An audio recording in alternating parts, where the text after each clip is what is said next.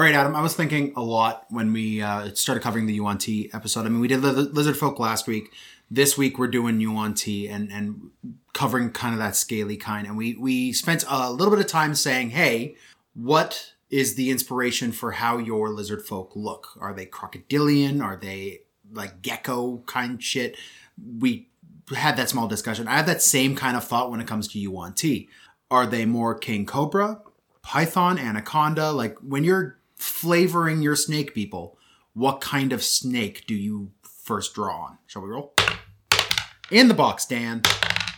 Wow, we both rolled natural ones. Off to a stellar start. Snake eyes, Dan. We rolled snake eyes Hey, I got a 15. You. I got got a, I got a 16. Uh, penis, obviously. Penis skull covered. Like that's the snake. Trouser snake. That's what we're. the cut or uncut. Uh, well, if it's a king cobra style, I think we could just cut it right Yeah, there. It's a Mimic, the Roundtable Dungeons and Dragons discussion podcast, where you never know what you're going to get. Welcome to another episode in our conversation on mob mentalities, where we look at some of the slithering humanoids out there that make up the enemy armies in Dungeons and Dragons. I'm Dan, and with me today is Adam, and this episode is called Yuan Ti Cults Pyramid Schemers. I'm super proud of that one. Oh. that one's one of my favorites so far. You know what? You've had some gems. Uh, this one feels middling. You uh, you do it from now on, then, Dan. I'd rather not. Anyways, we've reached Rather out to our can't. army. I mean, you're not wrong. we've reached out to our army of friends and allies to break down what a Yuan Ti cult looks like in 5th edition. For now, though, let's jump into the basics. So, as we said in the cold open, Adam, the um, Yuan Ti are the other side of that lizard scaly folk coin that we see as playable races. I in- hard disagree. I don't think it's a coin. This is something radically different than the lizard folk. Like, if you're gonna have the scaly races, then I mean, are you including kobolds yeah, and dragonborn? it's like a it's a more of a cube than a coin, I guess. Uh, uh, okay, that's a square. Cube has six sides. Anyway, uh, beside the point. Anyway, listen. So we're going to talk uh, mainly about Yuan Ti uh, and and the the survey about them today. Uh, more a lot more about their history than anything else, and and that's how we're going to start off. Yuan Ti aren't just your normal scaly snake folk that raised up as snake folk from way past, right? They don't have that same kind of origin dwarves and elves and and orcs have. No, Yuan Ti were once humans in eras gone. If you were in the Forgotten Realms, if you're traveling around Toril or Faerun or whatever you want to call it, um, this is like pre-Netheril era, which is where a lot of the Forgotten Realms are forgotten, right? So Yuan Ti were once humans who worshipped snake gods. Um, they worshipped the serpent's poise and its flexibility, but also really focused in on its detachment from emotion, very specifically. Um, and they believed themselves, because of this detachment, that they were the most enlightened of humanoids and of all mortals, really. Um, they were incredibly decadent and wealthy and expansionistic. Um, they had great. Is that a word? Expansionistic. I'm making it a word. Expansive? Uh, see, expansive just makes it seem like their borders were large, and it was Or they were very, very prone to being fat. yeah, right. No, Um, but no, I'm saying like they were never satisfied with where their borders sat. They always wanted more power, more kingdom, more rule over other. They're like colonial, Ah, but far, colonizing. yeah, but far more violent. So British. Uh Traditionally British. I mean, yeah, I would almost say Roman with it. I don't know, man. Ask India. Yikes. Anyways, um this whole Roman feel I think fits with them as well because it has they they focused a lot on these grand temples and colosseums and these large structures. I don't think the British Empire really had a lot of like No, they just had other people's. I guess that's true. Anyways, uh they were also superior in technology to the other cultures around them. Now, when the general populace of uh, intelligent humanoids in their era were still mastering fire and cudgels and shit, these guys were walking around with steel weapons, right? Okay, I gotta pause you because this is the thing that pisses me off more than anything else. UNT don't make sense in my brain. No, they don't either. because because this is completely by itself when it's insular great like I, the lore is flavorful and fun and whatnot humans are the new race in the forgotten realms. Yeah. what the fuck were the elves and dwarves doing at this point? Well they were well the elves are learning fire the yuan ti are around. That doesn't make any sense to me. Right? So there's a real disconnect here with the other like fantasy races around. I think you could justify it by saying that the world was the same size, but these groups were far more isolated because populations were lesser, right? So your elves were still around, but they were far more secluded and in their own little areas. And when you talked about Yuan Ti, they do occasionally mention elves and how they ran into elves, but they never mention dwarves. But that's probably because dwarves, especially in their earlier days, were very isola- isolationistic. Okay, you are making up words making up all word- over the place. I- but I, I- understand what you're saying. Yeah. I still don't think it makes a lick of fucking sense, but But yeah, here we are with it. I mean, I'm just going to compare it against other humans. yeah, that's fair. Yeah, where their advances and their um, attitudes on expansion really come in is their idea of how their worship came through, and this is when you start feeling a lot of that now more modern Yuan Ti feel. Um, their worship became fanatical, and their priests were the ones that ran their societies. Um, they as they expanded these, they would build these central temples higher and higher, eventually um, resulting to communicating with these ancient serpent gods that they had who taught them the rituals to become more snake like themselves. So this is still humans at this point. This is still humans at this point. Now, um, these ancient snake gods that taught taught them these things started to inform them that cannibalism and uh, humanoid sacrifices and straight up breeding with snakes were things that you could do. Do not Google that. Don't Google that, please.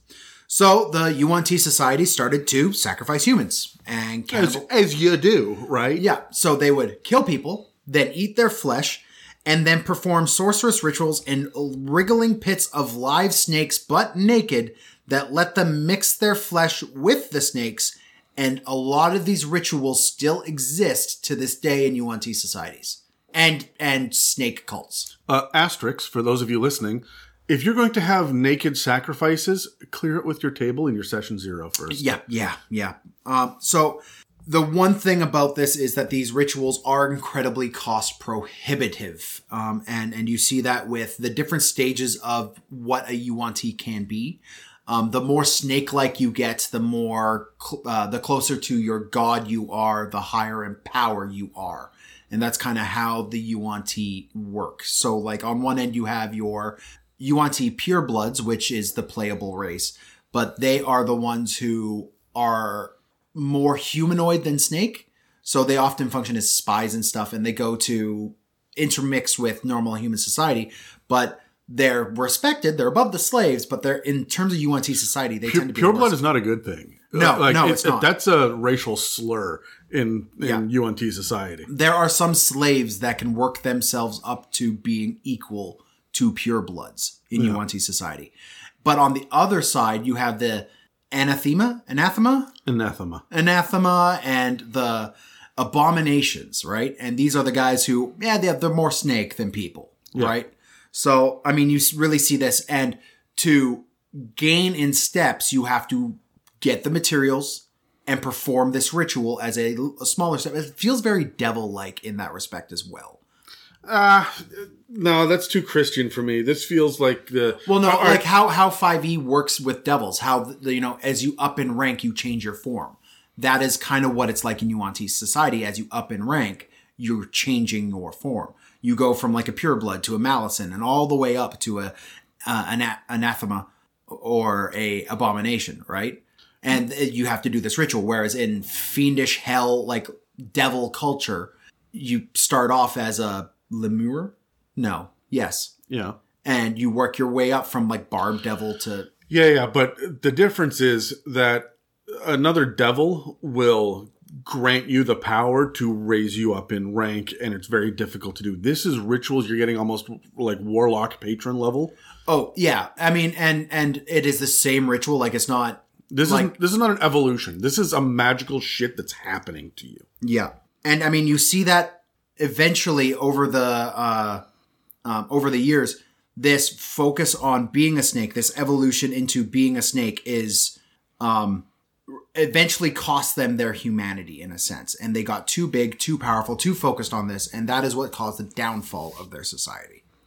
So these rituals, although they still exist, um, caused a cultural ascension of sorts amongst the Yuan Ti. Um, those who didn't partake in the ascension were forced to become slaves or food, as uh, cannibalism um, went absolutely rampant throughout their entire society. It was crushed to the minimal form it is now by the armies of outside civilizations finally having enough of their shit, and with all this infighting within the Yuan Ti um, group, um, these outside societies came in and crushed them down. And this is where you see a lot of presence of elves leading the previous human. Like there's kind of a Lord of the Rings feel to this. Yeah, the other thing to keep in mind here too is that Yuan Ti do not have like a king. No. They are very much all living together because they're exiles from society, but there are different worships and different um, different sects and cults within the Yuan Ti themselves.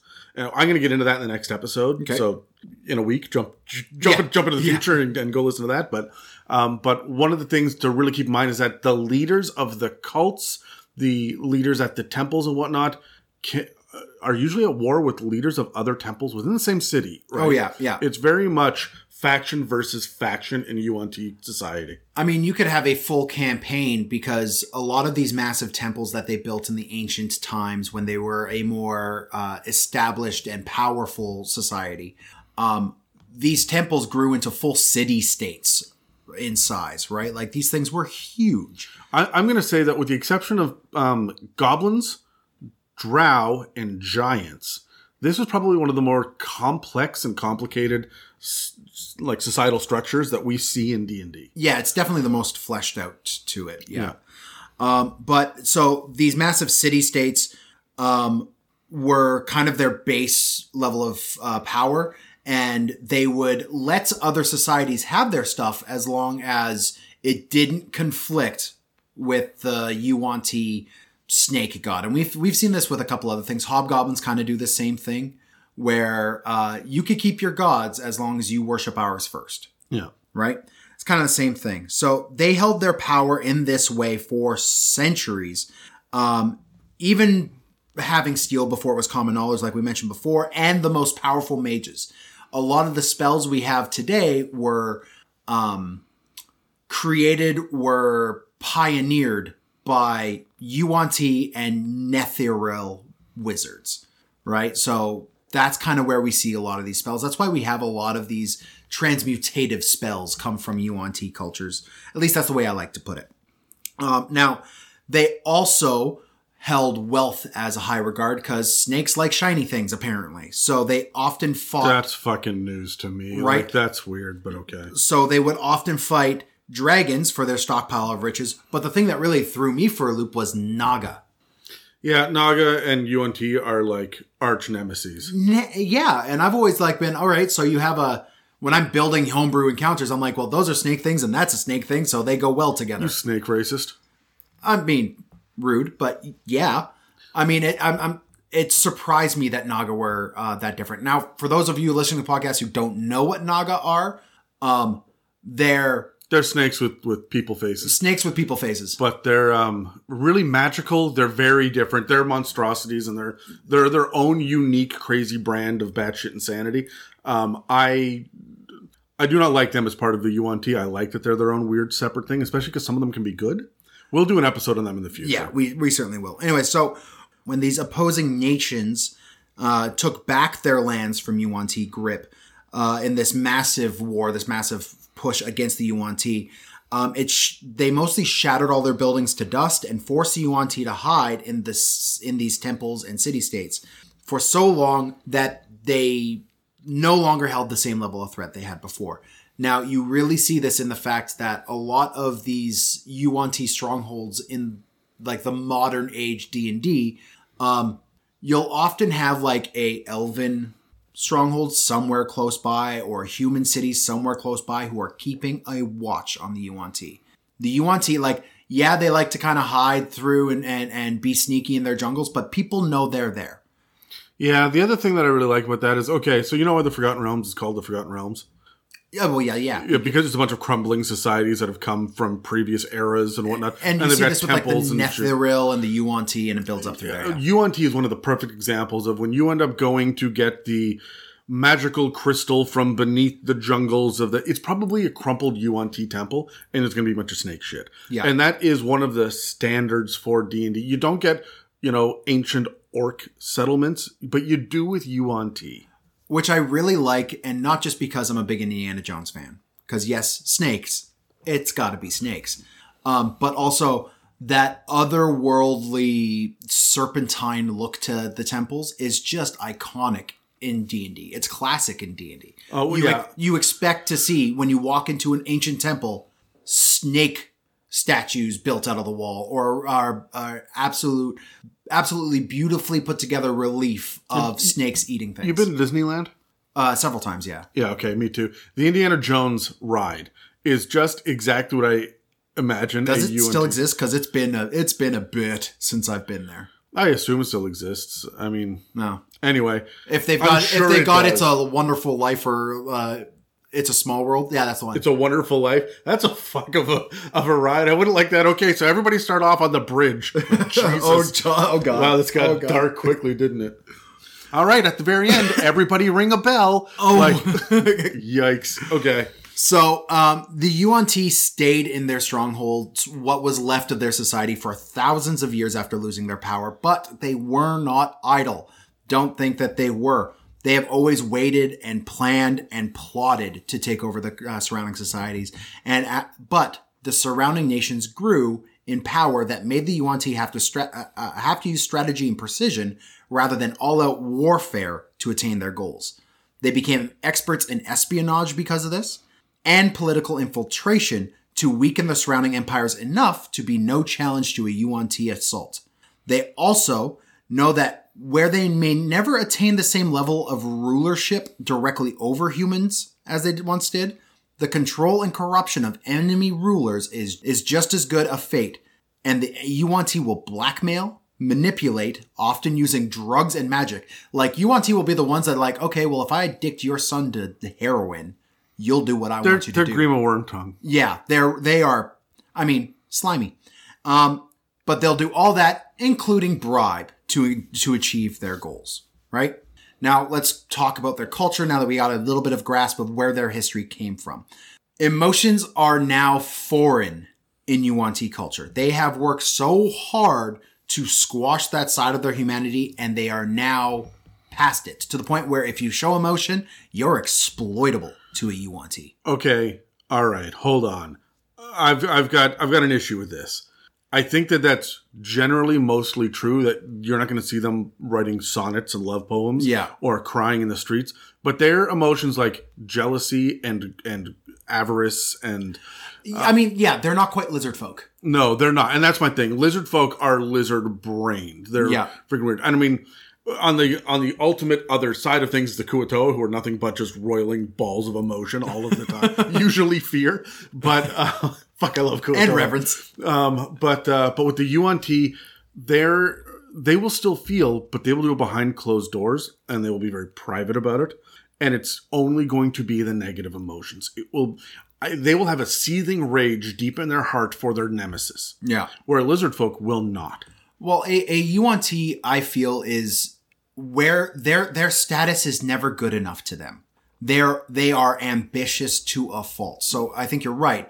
If they've achieved one of their goals and are sitting in victory, Oh, they've got pride and like this, right? Yeah, but they sit in victory. They're going, okay, here's next. Right? They're instantly scheming to the next step up to progress. So as much as like they don't have emotions, I don't think they have what we consider to be humanity, the humane emotions. Yeah. They still feel emotions. It's just just not the good ones. But they're also incredibly pragmatic, and you see that with a lot of uh, these emotionless um, races, like the lizard folk.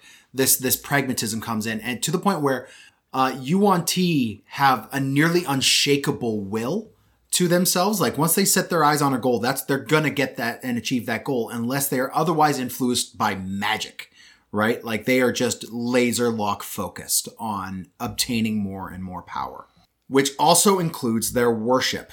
Yuan-Ti do not uh, now do not fanatically worship their gods with their pragmatism, but see their gifted powers as stepping stones to eventually replace and consume their gods Yeah. right?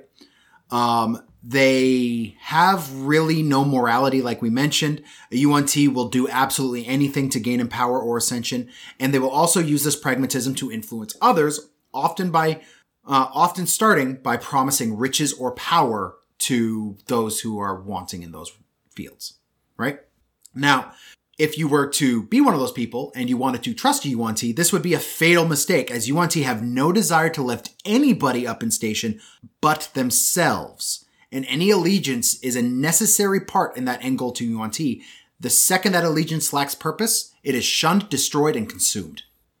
Which also means that honor doesn't exist in a Yuan Ti society. Ambush, poison, and numbers are used whenever possible to guarantee a fight. DMs, please be careful with this because Yeah, you'll over prep and murder your party. Oh yeah. And if you wanted to, well, it, it's a full city state. It's got hundreds of Yuan Ti. You've just killed your level 18 party. They may be relatively low level, but the action economy is in your action favor. economy is going to be in your favor. Now, That's one of the things that I run into a lot, which doesn't make any sense in, in lore versus mechanics, is they'll rely on numbers when they fight. We saw this with the lizard folk as well. And I'm like, yeah, but but then they kill your your people, Yeah, right? yeah. Like how much of D&D is is supposed to be sneaking behind the army? Your players should be able to outthink the enemy because the enemy is going to have superior numbers at all time. And that's something that I feel like most players don't want to do. They want to be Thor and just walk in, mm. right? And they want to smash shit up, right? That's Brad and Dave right there. fuck, if I have to DM one more character of Brad's that has lightning damage focus of some way, shape, or form, Yeah, because he wants everyone to look at me and my giant hammer that I'm wielding, right? the Do you- hammer's his penis. do you think it's overcompensating? I mean, how he plays his characters, it might be undercompensating. Yikes. Anyways, so as you see with this, I we did mention that there are these steps to their uh, to their culture, and they will scheme and plot to get increase in rank. There are legit physical forms to their rank, but don't think that all Malisons are the same and all abominations are the same. No, they're not. No, there is a gradient of snakiness to it all. I'm just gonna make words up left, right, and center in this episode. Apparently, Yeah. Jesus, Dan. So you will have purebloods that just have slitted eyes, but in all other ways are human, right? You'll also have abominations that have six arms, four arms, three arms, like they're all over the place. So let's real quick go over what their structure is like in their culture. yeah, let's hit it in the broad strokes because we're going to get into it a little later in this episode. Of course. So uh, their top cast are the abominations. Um, your Malisons are going to be your middle uh, cast, and your purebloods are your base. Anath- uh, anathema are rare and are above um, even uh, abominations, while everything else below are brood guards or slaves. So we we have seen this a few times with the idea of the Flind and the Tanarukk and um, the even the the warlord for the hobgoblins and stuff. Yeah. The idea of this supreme being that sometimes takes over the entire uh, like horde that you have. The anathema is like that as well, and we're going to cover them in detail next week. Yeah. But expect that most Yuan Ti societies do not have them, and strangely, do not want them. No, uh, a lot of the abominations will actively keep an anathema out if they could do it covertly. Well, and they're trying to get it themselves. Yes. So they don't want anyone else to do it. But nobody wants an anathema because you are going to be uh, pretty much subjugated to its Oh, yeah. will forever because those fuckers don't age. No, they don't. So that that's another cool thing about them. Like I say, next week we'll get into that. So assume though, for the our you know purposes today, abominations are going to be the top cast. Yeah. Um, below them are Malisons, and Malisons are where you're going to find the most Body horror. body horror and variation in in the snakiness of the Yuan Ti. Yeah, there are five different types, but even that can get really specific and Yeah. Below that are your purebloods. They are your playable race. So purebloods are the most human of the Yuan Ti. Um, they are often the ones that are going to be out inside of uh, external society, out from their little, you know, clutches of sanctuary in these temples and city states and ruins. Um, that is the reason why a lot of your purebloods, that is the playable race we have for Yuan Ti Yeah. right? Um, next below are Broodguard, which may have started as humans, but they are the ones who have um, been tortured and uh, force fed an elixir to become these weird horror snake body horror things that are completely and 100% zero will subservient to any Yuan Ti. Yeah. Yeah. And below them are slaves, which, to be completely honest, are there mostly for food and sacrificial reasons. Yeah, I mean they'll do the manual labor and shit too, but it's only a matter of time, right? Right. Um, and I do want to make a point that all the slaves aren't just humans. Any intelligent humanoid or beast can have that role. Um, undead and conjured or created minions are also present in that. The other interesting thing is that there are cults and cultists, and we'll talk about this in depth next week as well. Yeah. Some human, specifically human slaves, who worship the gods during the like they they get converted during their slavery can become cultists and will be released. Yeah. But you ha- like they torture you if you are a human. They torture you either to eat you or to convert you. Yeah. Um, now, if you are a slave who fails your uh, job, your goal, whatever your task is, you are either murdered as a sacrifice or turned into a brood guard because it removes all your will, right? Yeah. Now, moving on to what we often see with Yuan Ti society is there's this bent towards a hyper sexualized culture in a way. You do this every time that there's a snake thing. This is the Christian Dan where No, I'm, uh, there's there's legit lore based around it. That's why I'm bringing it up. You did this with the the um Marilith as well, and there was nothing in fifth ed. When we were talking about Marilith, I don't know, twenty episodes ago, you're like, oh, they're hypersexual. I'm like, they're super not. They got a bikini top because it's a fantasy game, and of course they do, right? Uh, uh, hashtag patriarchy, Jesus. But anyway, no. But the idea is that um, I, it, they're not prolific. They're not big breeders, right? Well, no. I mean, you can see that they aren't because their society has been kept in, you know, a certain level for thousands of years, But I don't even right? think so they're got- not growing beyond that. But they're not lustful. they they recognize that having a large brood brings more power right? They do understand that. And because of that you will see there is a lot of interbreeding amongst them. And even though that there is this large uh, physical divergence between these steps in their society between Malisons and abominations and stuff they can still interbreed with each other and often do. The females will lay the eggs in, clutch, in clutches in a large open hatchery which means i mean yeah there isn't much of a family unit but they um, will create these large masses so that they could have people that are more subservient to them I also love the fact that there there's no like humility and shit to these guys either. So None like whatsoever. like the pregnant females will will be like, I will not be available three weeks from now, for I am thick with young, and just like like really grossly phrased, like, I am swollen with many children. The brood grows within, Yeah. right, and like just really gross phraseology, which is a lot of fun.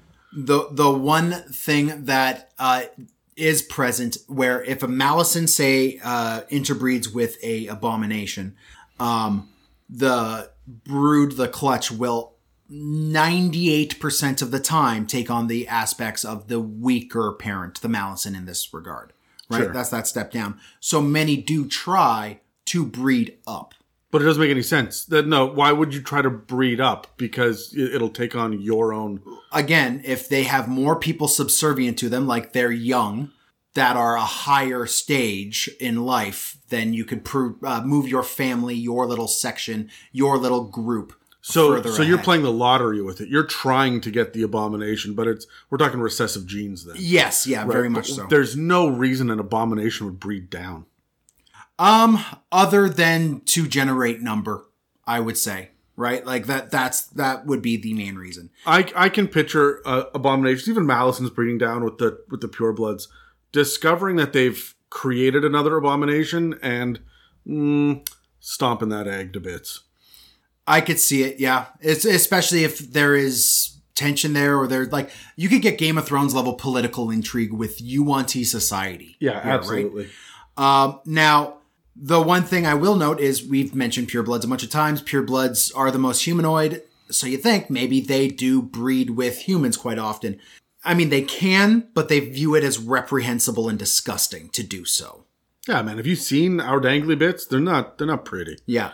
The only way they'll do it is if it in some way, shape, or form increases their power or influence. This is like a Yuan-Ti pureblood Seducing a king. seducing a king, right? That level of stuff.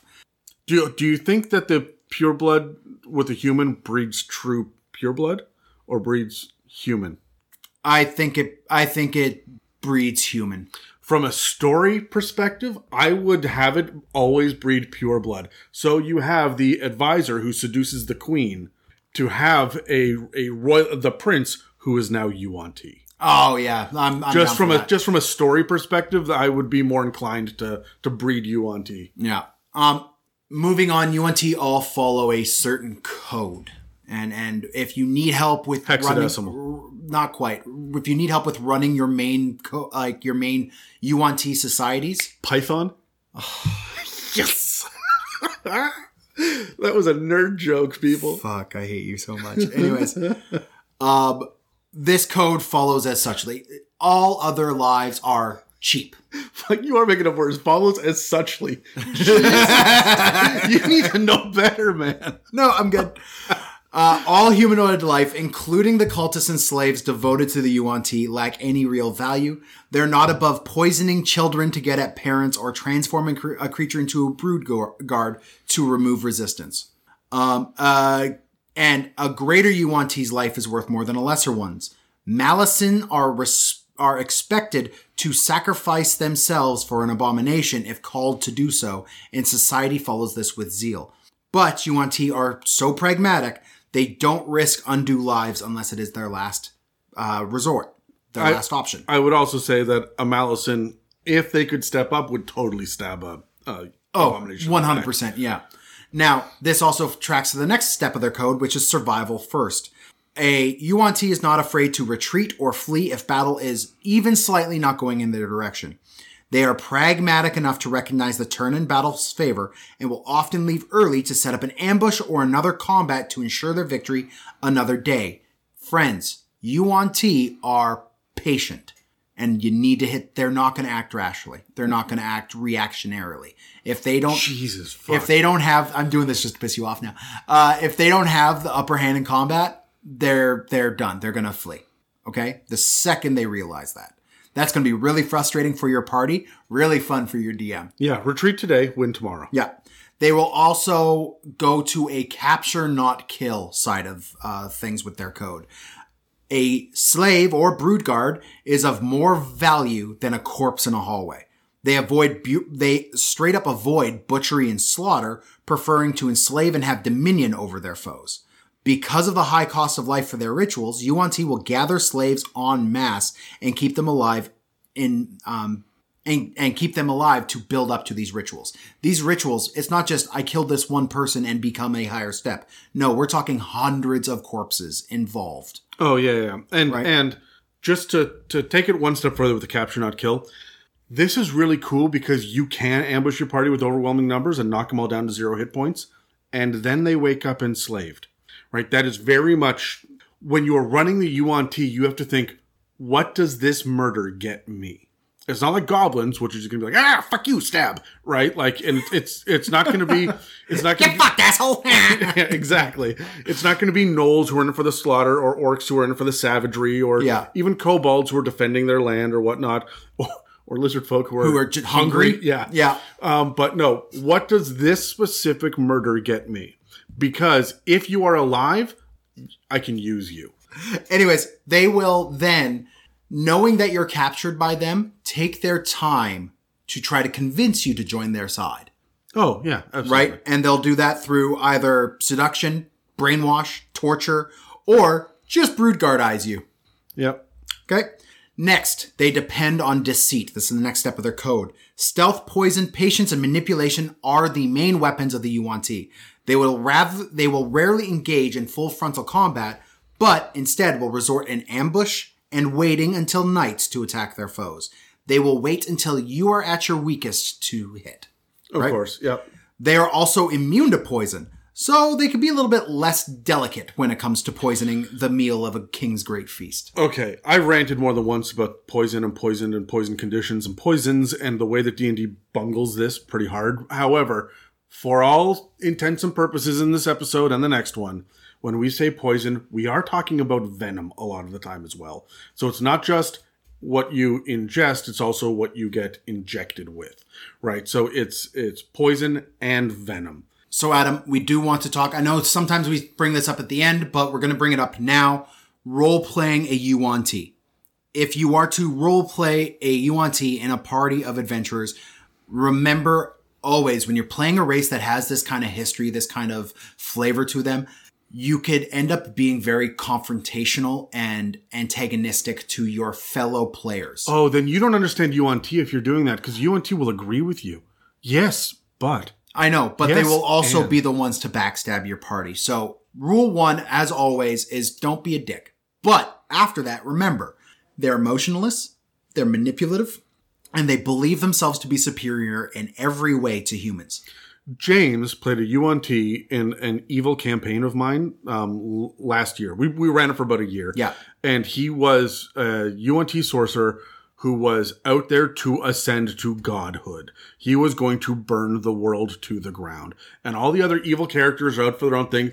He was building a cult. Well, we had a death cleric building a cult at the same time in the same party. And they were working together because it makes sense to get as many followers as possible.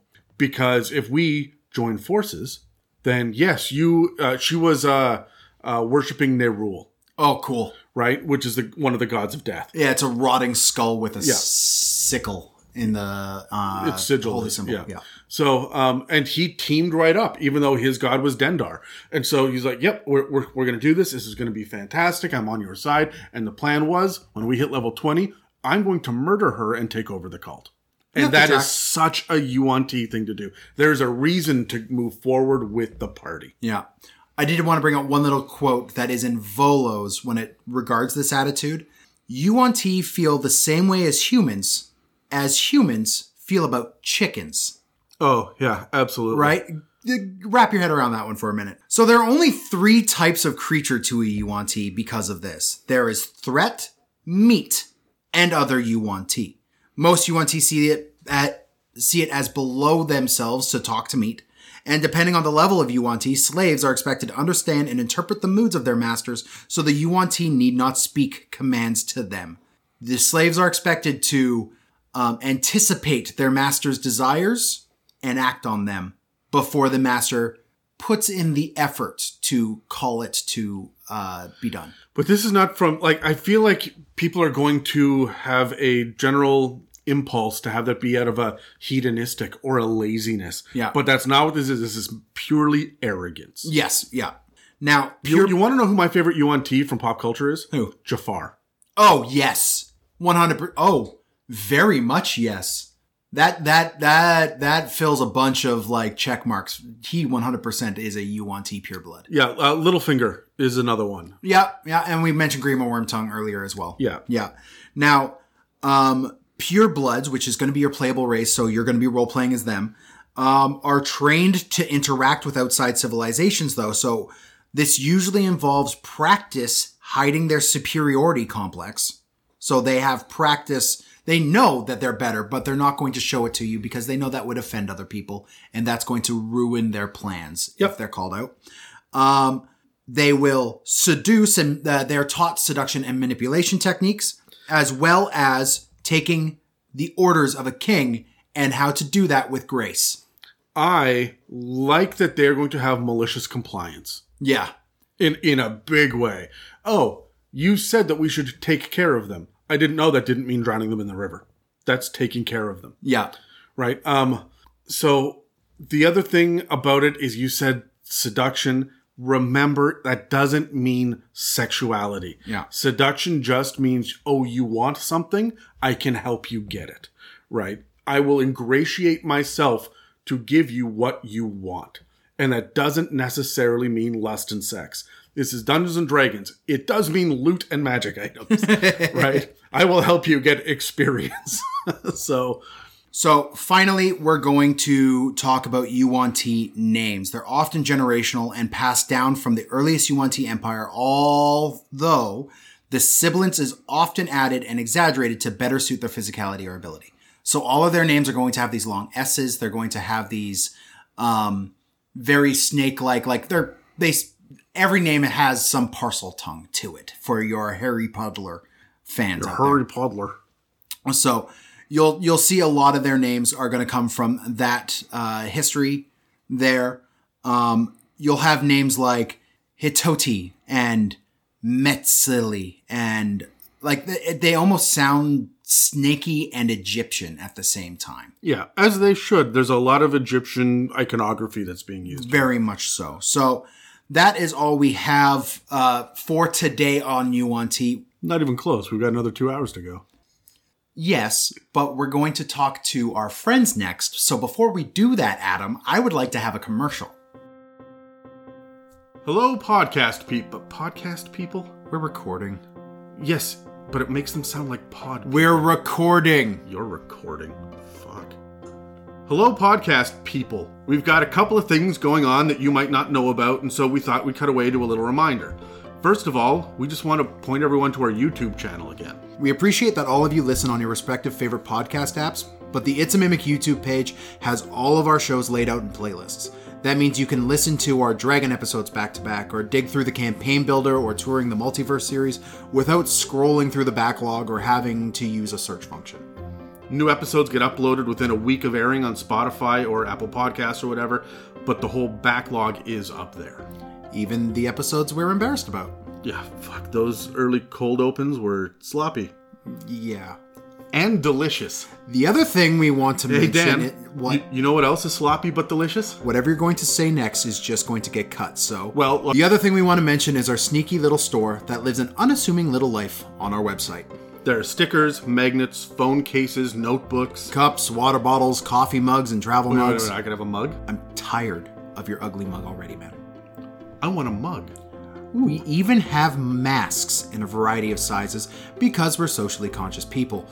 The current designs are for the It's a Mimic mic and the Deep Dark Irradiance logo, but we'll be updating the store as time goes on. How big are the mugs? I don't know. There's a standard one and a tall one. And a travel mug too. Jesus, I need to look at this website more often. So please take a second to check out what we have to offer. We really appreciate the donations we've received through the website, but we want to make sure that you guys have the option of getting something for your hard earned money. Every little bit helps keep the lights on and the side projects rolling, and we love you for your support. So thank you to everyone out there who visits www.itsamimic.com and checks out our online store there. Hey, there's even a little pin with the logo on it. And don't forget to check out the YouTube channel for perusing the older episodes. Now, without any further delay, let's head back to the show. Jesus, there's three different kinds of stickers, Dan. We are capitalist whores. Will you please take these damn commercials seriously? No. Welcome back. So, Adam, with a society of incredibly selfish people, what does a neutral evil society look like to you? It's interesting because, again, we hit cults. And every time that we run into a cult, I always say that's lawful evil. They're uh-huh. following the rules for a basic objective. Especially the Yuan-Ti, where that basic objective is following s- very specific established rituals for one person to ascend to a next step.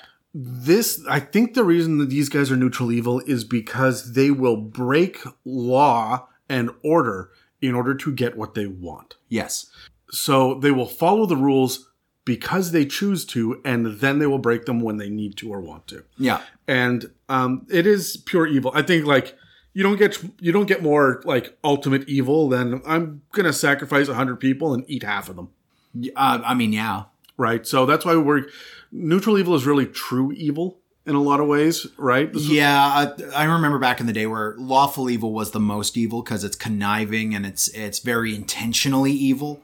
Nah, man. No, in, in fifth edition, neutral evil takes that. Yeah, The just i- like neutral good is the most good in my mind. Yes, the, these are the pinnacles. The way that uh, neutral or lawful neutral is the most lawful. right? Yeah, yeah. So this is as evil as it's going to be. They're not reveling in the destruction and the the torture and the fear. the They're way all that a means are. to an ends. Yeah, and that end is literally to destroy the world.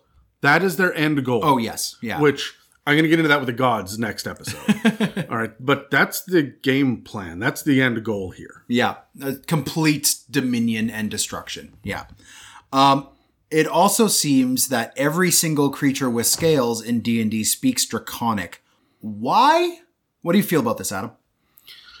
I don't like it. I absolutely hate it. There's nothing in it about them being with like talking with dragons. what the Dra- fuck is, is that? Draconic just snake speak? Is that what we're trying to say? Like it's just I hate this. speak? Do its own thing. Have a Yuan-Ti language and just fucking move on. Yeah, I'm I'm I'm with you on that one. Like the the this reliance I I've said and will say that dragons in D&D 5e E are disappointing monsters.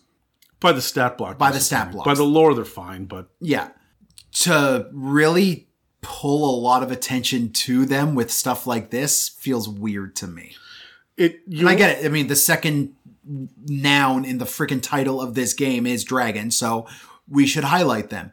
But if we're going to highlight them, let's put a little bit more effort into their stat blocks, please. it's very telling that every time that you get a named dragon in D&D, every single time they have an additional ability. Yep.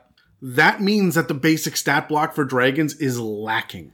It almost feels like the basic stat block for dragons is a template that they're expecting you to build off of. Yeah, all the blue ones can do this. Now add lightning shit, right? Yeah, yeah. But there's nothing in the monster manual that says that, or any book that says to do that. So But we see one of the reasons why we do a lot of these breakdowns and do a lot of these stat block coverages is to see the intention behind the rules, right? We we like to see where their pattern is, what the design choices were, and this feels like one of those design choices where dragons are supposed to be your big bad evil guys, guys. So we're gonna give you a lot of things that point toward them, but don't just use the main stat blocks, go beyond it. Right? And having all scaly kind being able to speak draconic is just one of those things. Now, the only feature that also runs true through all of the type of Yuan-Ti is the fact that they are immune to both poison damage and the poison condition. We mentioned this earlier. How would you use this creatively, Adam? I, I don't feel the need to because poison is so underutilized uh, Yeah. from the player standpoint in fifth edition that this is look. People sometimes like to build a poisoner type like archetype character. Yeah. And like for rogues specifically, they like to do that. And that's all well and good. Warn them not to do that for this campaign because there's just no fucking point. Yeah. Don't pull a fast one over your players on this one because it's i see. I- You see, there really, in my mind, there are two societies that are so heavily focused on poisoning and this underhanded, conniving drow and Yuan-Ti. drow and Yuan-Ti, right? But also, Drow aren't immune to poison. no, uh, some of them are. Well, okay. But uh, additionally, there's a lot of devils and demons and fiends and hags, and there's a lot of stuff. Poison is the most common resistance and immunity that exists, besides the Slashing, piercing, Yeah. bludgeoning versus non magical items. Yeah. So that's the most common. And then it's poison and then it's fire. But our guys tend to rely on fire. Fireball, obviously. Well, and fire is also the most present uh, element in spells. Right. But poison isn't. Yeah. Right. Well, there's a what? Poison, poison spray and then like a couple of other stinky clouds. Yeah. Right. But like, I'm going to rename it. Stinky clouds. Just a bunch of farts. Um, I'm going to call this downwind from Dan. Um, You're welcome. the man, you guys don't know what it's like being trapped in a fucking room with him week in and week out. Anyway, so You also don't know how fucking my cleaning schedule goes after Adam leaves. I gotta wipe down every surface to remove the stink. I just made a stink joke about you, Dan. I know. It goes two ways, Adam. That doesn't make any sense. Your stench overpowers mine by a fucking sight. Are you sure about that? Oh, yeah, you are nose blind to your Oh. own. Speaking about being nose blind, quick little divergence. My wife made baby corn the other day for the family because my kids, when we get Chinese food, they love eating baby corn. Sure. It stank up the house so bad. Baby corn stinks. Oh, buddy, Shannon and I did not know this, but it smelled like three day old ball sweat. Like it was just Oh, the worst, and it it's gnarly. permeated everywhere. Yeah, yeah, yeah. No, no, no. My big it- look, your stank is because you get home after work, Yeah. a physical job, and then we sit in this closed room, and I die a little. And I'm not allowed to put on a fan because y'all hear it. Yeah, pretty much. Anyway, so I forget what I was saying. Oh, poison damage. um, when when it comes when it comes to poison damage and the poisoned condition, uh, welcome to It's a Mimic, where we go off on tangents. Um, the simple fact of the matter is, it's a non-starter. It it doesn't matter No, to me yeah. because the players will have learned by now not to rely on this shit. And when they use their cantrip poison spray twice and realize, oh, it's never going to work on Yuan-Ti, they will just never do it again. Mm-hmm. So you've done it against purebloods and brood guards and, and cultists at this point. You, you're not you're not doing this to the Malisons. You're not doing it to the Abominations. You're not doing it to any of the weird Volos versions of them. Like you're just not. Yeah. So why even fucking it bother with this? Uh, it's of course they would have it. I would be annoyed if they didn't have this immune to poison, but it doesn't matter. Yeah. Like ultimately, this does not affect my game. So, Adam, we did want to talk about some physical variations when it comes to Yuan-Ti. Yeah, they got this really cool chart in Volos, or it's a series of uh, random tables actually. In order to keep the different Yuan-Ti um, separate from each other, easy to identify when you're describing them, because Snake Person only goes so far. Yeah, yeah. Um, we actually have a number of different tables, uh, including uh, these are all random tables. There's a D20 table for, or sorry, the snake body type, which is thick, normal, and sleek. Oh, okay. So, like, I mean, we're anaconda, Like python, a, like an asp. a- yeah, asp, and and uh, I guess the sleek is the asp. Yeah. Yeah, yeah, yeah. Um, and like you know, garden snakes are relatively sleek as opposed to these big constrictors. We don't have a lot of snakes locally. There's like gardener snakes occasionally, and that's it. yeah, Right, but like we don't live. I'm in, cool with it. Oh, me too. I remember camping in. Uh, we have an area here called the Okanagan that has some like deserty patches to it. And also a freaking ogopogo. And also Ogopogo. But uh, we, I was camping there once and heard the rattling of a rattlesnake and just was like, okay, nope, and walked away. Got the fuck out of town. It was just me behind a bush with a fucking probably, maraca. Just- Probably. Um, and then, all right, so you also get a D20 table for the humanoid skin color, which is mostly browns. Just what kind of brown? Is it a greenish brown or a reddish brown or a brownish brown? Okay. Um, you get scale color as well. So there's skin color, but then there's scale color as well. And when you get into the purebloods and uh, the Malisons, you're going to have some of both. Right? Yeah, yeah, yeah, for sure. So the scale color really covers absolutely the entire gamut, with the exception of your pinks and purples, right? But all of your natural colors appear on there, and that's a D100. Yeah, okay. Uh, for the scale pattern, you get mottled, random, reticulated, speckled, and striped. Care to explain some of those? What is a reticulated scale pattern? I don't know, man. You, I, you're making me look it up now. You look it up. Oh, that's the like diamond pattern. Well, not exactly. It's like the python. It's it's the the camo splotches that you see. Yeah. So it can be it can be diamond, but it doesn't necessarily have to be. Uh, my, my- so I looked up what a reticulated python looks like, and the first image is a reticulated python. Cool. The second image is a snake handler noping the fuck out of being attacked by a python. Um, the next one, which is really fun, is the Yuan-Ti tongue color. And while you may think that this is a weird thing to add, when when you look at the purebloods specifically, they say in the lore, "Oh, you're going to have something uh, like your eyes may have the the snake slits, Yeah. or it could be the color of your tongue." So you actually get some options like an orange, a blue, or a black tongue. Oh, that's really cool. Yeah, Is it forked? uh, it it could be. Cool. Uh, you get eye color, which runs the gamut as yeah, well. Yeah. Um, your snake head shape. This is harkens back to like the cold open. Is like, is it king cobra? Is it Penis. penis? Is it bulbous? Is the question? No, is it broad and rounded, flattened, hooded? That was your question in the cold open. uh, slender or triangular, like a like the python triangular. oh yeah, yeah, yeah, yeah. Um, and then you actually have uh, a bunch of different um, specific tables for the different kinds of Yuan-Ti as well, which uh, the guys are going to get into. So First up in those is Dave, who's going to be covering the pure blood from Eberron. Hey guys, uh, Dave here. I'm still hanging out in the jungles of Q'barra. You know, through my experiences here, uh, I, I've came across a new kind of creature that I wanted to talk about, and that is the Yuan-Ti, and more specifically, purebloods. Now, I don't know if you guys know this or not, but the Yuan-Ti live in kind of like a, a caste system, uh, and the purebloods are kind of the lowest on the totem pole when it comes to this. They are also the kind of Yuan-Ti that more closely resemble humans. Uh, however, if you like really kind of get in and look at them, uh, you're going to be able to tell the difference. There's always some little hint about who they really are and what they really are. Uh, maybe it'll be like a scaly patches or something they're hiding under their their clothing. Uh, maybe they got funny eyes or you know sharp pointy teeth or something like that, right? Uh, they do often try to cover up their identity and pass as humans to infiltrate civilizations and you know cities and stuff maybe local governments maybe small towns maybe big towns they are also known to kidnap people for interrogation uh, and sacrifice so that's fun but they are willing to trade with anyone who has something that they value something that will further what they're about. So, like I said, the the Yuan-Ti purebloods are the most abundant of the the Yuan-Ti uh, because they can easily pass as a human.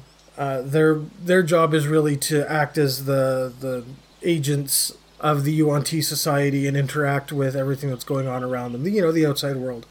They are able to live in these other societies uh, and pass off as humans. But they do this not just because it's fun, but they do it in order to gain power uh, and influence in in the local government, I guess you could call it. They do like to surround themselves in luxury. Like I said, they're trying to climb up a little bit. And because they're able to pass as the humans, this is relatively easy for them. However, when they do get called home uh, to report on what's going on and, you know, further the agenda of the Yuan-Ti, uh, they do become quite resentful as they have to kind of go back and you know live at the bottom of the caste system again. So, like I said before, the Yuan-Ti can have this uh, humanoid. I mean, they are humanoids. They look like humans, but they can have a couple of snake-like traits. For instance, the pure blood. They have a, a, a table here for it's a d20 table and it's for different pure blood characteristics. You can have fangs, you can have a forked tongue, scaly face, serpentine eyes. Uh, you know, there's uh, all sorts of different things you can do with them. Uh, there's not much to it though, because again, these are supposed to be subtle features that could be easily missed from afar. Uh, now, the Yuan-Ti Pureblood are, the, like I said, again, the lowest on the Yuan-Ti totem pole. Their AC represents that. It's only an 11. They've got 9d8 hit points. That is 9d8 hit points. Uh, and their speed's 30 feet. Their strength's a little above average, as is their dex and con. Uh, their intelligence, wisdom, and charisma is a little above that, but nothing is below an 11, and nothing is higher than a 14. So it's they're they're a little above average, but just about in every way. Although they're not good at any one particular thing. Uh, their skills are deception plus six, perception plus three, and a stealth of plus three. They are immune to poison and the poisoned condition. Uh, they got dark vision out to 60 feet and a passive perception of 13, and they speak abyssal, common, and draconic. These guys are a CR1. They're not that difficult, although they do have a load of hit points for, for level 1, or for a CR1. Uh, these guys also have innate spellcasting.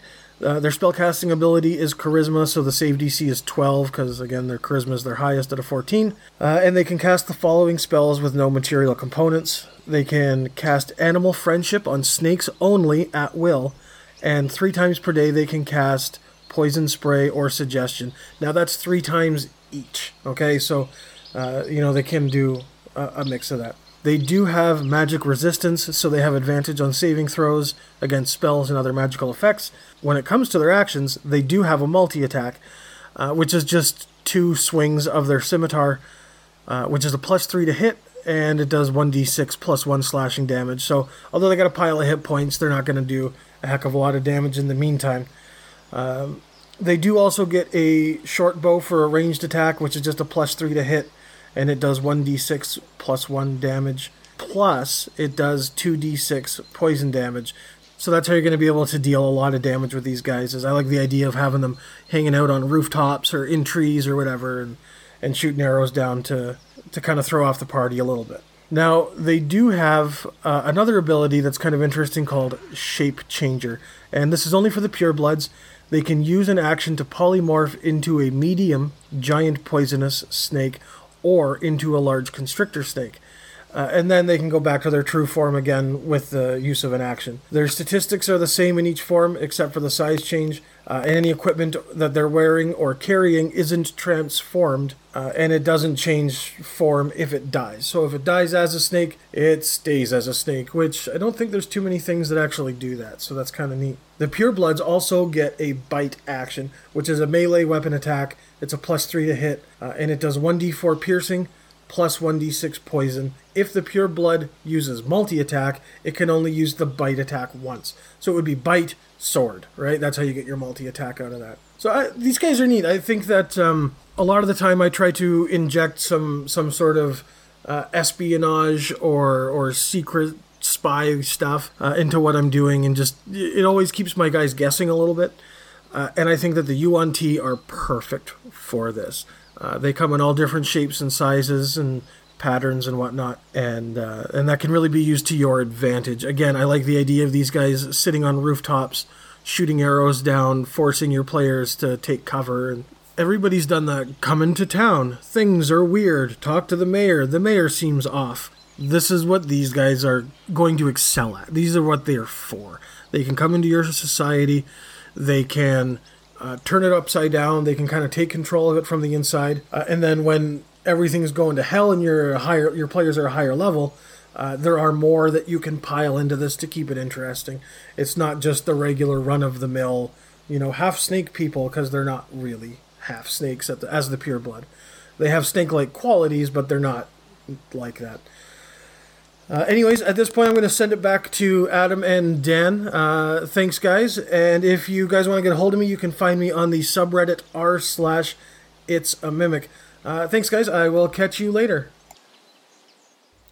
Now, for those of you keeners who are following along with the monster manual, the idea of purebloods getting a shape changer trait or bite abilities may seem totally out of left field, but those details are buried in Yuan-Ti lore in Volo's. Yeah, in this section, there is a whole list of special traits and abilities Yeah. that you can add for even further variations beyond that uh, the physical traits that I I listed a few minutes ago. I kind of wish that we had this kind of option with other um, monsters and playable races, even like that might just be my Pathfinder sneaking in, where I want there to be some more like For someone optional racial traits and for optional- someone who is so guilty of suffering from uh, analysis paralysis, adding more Oh, I, I, I, I look at my history playing games like Pathfinder as one of the reasons why I like having that stuff, but also suffer the analysis paralysis. Yeah. So, anyway, one of the crazy interesting things about the shape changer uh, trait is that there's no cap on how many times a day that a pureblood can do this. Yikes. Yep, and the fact that they don't revert to their true form upon death is kind of fun. You can drop a large dead snake in the middle of a missing persons case, and it's a great way to throw in a red herring into your mystery investigations plot. Oh, I like that. Like if, if it gets out that you are a Yuan-Ti pureblood and that you are Oh no, no, I no, I would I would Sherlock Holmes it, right? Like your your party is called to the to find out some noble was murdered and whatnot, and the only evidence is a broken window and a large dead snake. I mean, the the fact that they can also cast suggestion adds to this, Yeah, and so you, right? Because like they'll they'll also manipulate the crowd a little bit to to figure it out, or the the individuals who are the hottest on their trails. Yes, but you're missing the point. The murderer is there and dead, and your guys won't know it because they turned into a snake, were killed by town guards, Oh yeah, I see what you're saying. Yeah. and now your guys are on a, a wild goose chase looking for the murderer, and this is how you uncover a bigger Yuan-Ti plot. And they're like, "Well, we never did find the murderer, and we'll see which one of the PCs can makes put the it connection. together." Yeah. Okay. No, I like that. Back to this idea of suggestion. They do get the ability to cast this three times a day as an inherent ability. Really ties together this whole idea that they are uh, manipulators of mass uh, amounts of people. Do you do you think there's any additional reason for this? Yeah, they're about manipulators. It's it's in their lore. My problem is with the hypnosis that is given to snakes in general. This is a Jungle Book fucking Yeah, detail, yeah. and I don't like it. Right? I like Kaa having that ability in Jungle Book. Sure, fine. But snakes are the ones that get charmed. You are a snake charmer. Yeah. You are not charmed by a snake. I don't like this flavor in my snake shit, and it's all over Yuan-Ti. So I've accepted it as a Yuan-Ti thing, but I hate it for general snaky nonsense. I would rather see it in Naga than um, Yuan-Ti. Sure, man. Fuck, give it to flying snakes. Give it to couatls. Give it to all the other snaky shit that's Yeah. out there. But Yuan-Ti being able to just, I mean, I know that they are infiltrating societies and whatnot, but the fact that they're going to use this shit on each other, left, right, and center, because they inherently get it, even the purebloods, when you get turned into a pureblood, you now have this magical ability to do this, seems a little bullshit to me. I just don't like it, thematically. Yeah. Uh, the thing that actually stands out to me about the stat block is the inherent power of their short bow. That, Okay. That's where I look at. I mean, besides the uh, when they do get in a fight, it's it's weird to me. I don't like purebloods getting into a fight. They're Yeah. gonna run, right? Yeah. Granted, they don't get to use the multi attack with it, but the fact that purebloods take the time to obviously poison their arrows ahead of time just goes to show you that they're thinking about distance fighting over melee. Because there's no reason for the arrows to have poison on them, especially because in the DMG it says if you put poison on an arrow, I think it's a DMG, if you poison an arrow, it lasts an hour Yeah. which means they're doing this all of the time, or they've got some sort of special thing to Uh, it, application process that, yeah. or special poison or venom or whatever. But there's no details anywhere in that. And if they're doing that, and your players pick up these special poison arrows, now you got to deal with that shit. Well, this this goes to the fact that I mean, when you see this plus the deception and everything else that they got going to them, they don't want a fair fight. No. right? They're going to want to run away and shoot from range. They don't want you, a lesser chicken form, to hurt them or or mar them in any way, shape, or form. Yeah, uh, look, these guys are spies. They're assassins. They're diplomats. They're not front row fighters. Yeah, I mean they have slaves in Brood Guard to be the front line, right? Well, the brood guard isn't even front line. The brood guard hides back and protects the eggs. That is their sole. Uh, yeah, uh, they guard the brood. yeah, that is their sole purpose. Speaking of Broodguard, Terry, who is a self-described Slytherin, is covering Yuan-Ti Broodguard in the Green Dragon Inn. Okay, thanks Adam and Dan for passing it back over to me over the Green Dragon Inn. I'm drinking Harp Lager today. Uh, so today I'm covering the Yuan-Ti Broodguard. Another good one for me. Now Broodguard is um, not not the prettiest of fantasy creatures. For those that play D and D with me, they know that I like my uh, I like my fantasy gaming to be um, to be attractive. I don't like to be surrounded by ugly things. I, I very much su- subscribe to that whole beautiful elf type uh, type fantasy gaming. I'm okay with that. Okay, but brood guards. Uh, so these are humanoids uh, that are transformed into very simple-minded, scaly, ugly, singular-minded, task-orientated creatures uh, for their Yuan-Ti uh, overlords. Now, what happens is these humanoids, they're typically, you know, prisoners um, or, you know, people that have been captured for whatever reason by Yuan-Ti or enslaved for them uh, by them. Uh, they're made to take this magical brew that prevents them from fighting back, uh, incapacitates them, um, so that they can be transformed into these creatures. And uh, and that magical brew itself is something that you can play with as a DM because if you think you know Yuan-Ti, they're typically out in the jungle in their pyramids and, and doing all of their sacrifices and stuff. You know, there's going to be an element of herbalism and alchemy that comes with that, and uh, that's that's an area that can be explored. Don't just gloss over that. You know, that can become part of your campaign. It, can even be a reward, a magic item that's that uh, that becomes part of the game uh, for, for the players. But anyway, okay, so that's what a brood guard is. So let's take a look at uh, what it means to be a brood guard. Medium humanoid, um, neutral evil, and I agree with that. You know, I don't think these uh, they're not chaotic evil because they they are they're singular in their in their mission, right? Simple minded. They have a single task that they're doing. It might be guard the eggs. It might be patrol this area. It might be look out for this particular thing and attack this creature. Even though brood guards will typically attack anything that is not reptilian. That's important to know. It's important to know. Uh, but they- they're certainly neutral in that. They're not lawful evil for me because they don't have this big overarching code or agenda that they stick to. It's, it's very simple um, tasks that they are instructed to follow. Armor class, they have natural armor, 14. Hit points, 78 plus 14, that averages out of 45. They've got that standard speed of 30 feet. Looking at their stats here, as you might imagine, intelligence is low, way way below average. So is so is charisma. Okay, their their ability to in- interpret people's actions or or communicate or understand people is going to be low. That's why their charisma is low. However, their wisdom, so their understanding of the world around them, is above slightly above that of an average human, slightly above what you or I would have. That's important to know because they may be, and I've said this about other creatures before, of academically low intelligence and problem solving, but their understanding of what is going on around them is not low. They they understand what you are, that you are an enemy. They recognize what humans smell like. They they understand what a group of people sounds like that's approaching. They they would understand uh, if something was hostile. That is hi- slightly higher than, than, than an average human in the real world. Saving throws, we've got strength, dexterity, wisdom, skills, perception, plus two for that. Damage immunities, poison, sure, yeah, makes sense. Condition immunities, poisoned. Senses, we have dark vision of 60 feet because it's 5th edition, everything's got dark vision to quote Adam, and, uh, and I agree with him. Passive perception of 12. Languages, abyssal, common, and draconic. There's no there's no statement here that says they only understand that. By the text, they can speak and understand abyssal, common, and draconic. Challenge rating of two. Let's look at their abilities here. Mental resistance, I like this. The brood guard, the guard has advantage on saving throws against being charmed, and magic cannot paralyze it. I like it, and I agree with it. There's there's no issues here for me with that. Um, and, and, and I really don't think there should be. Somebody might have a case where they find that that's important, but I don't even think it's it's important enough to argue. Yeah, sure, um, can't be charmed, magic can't paralyze it.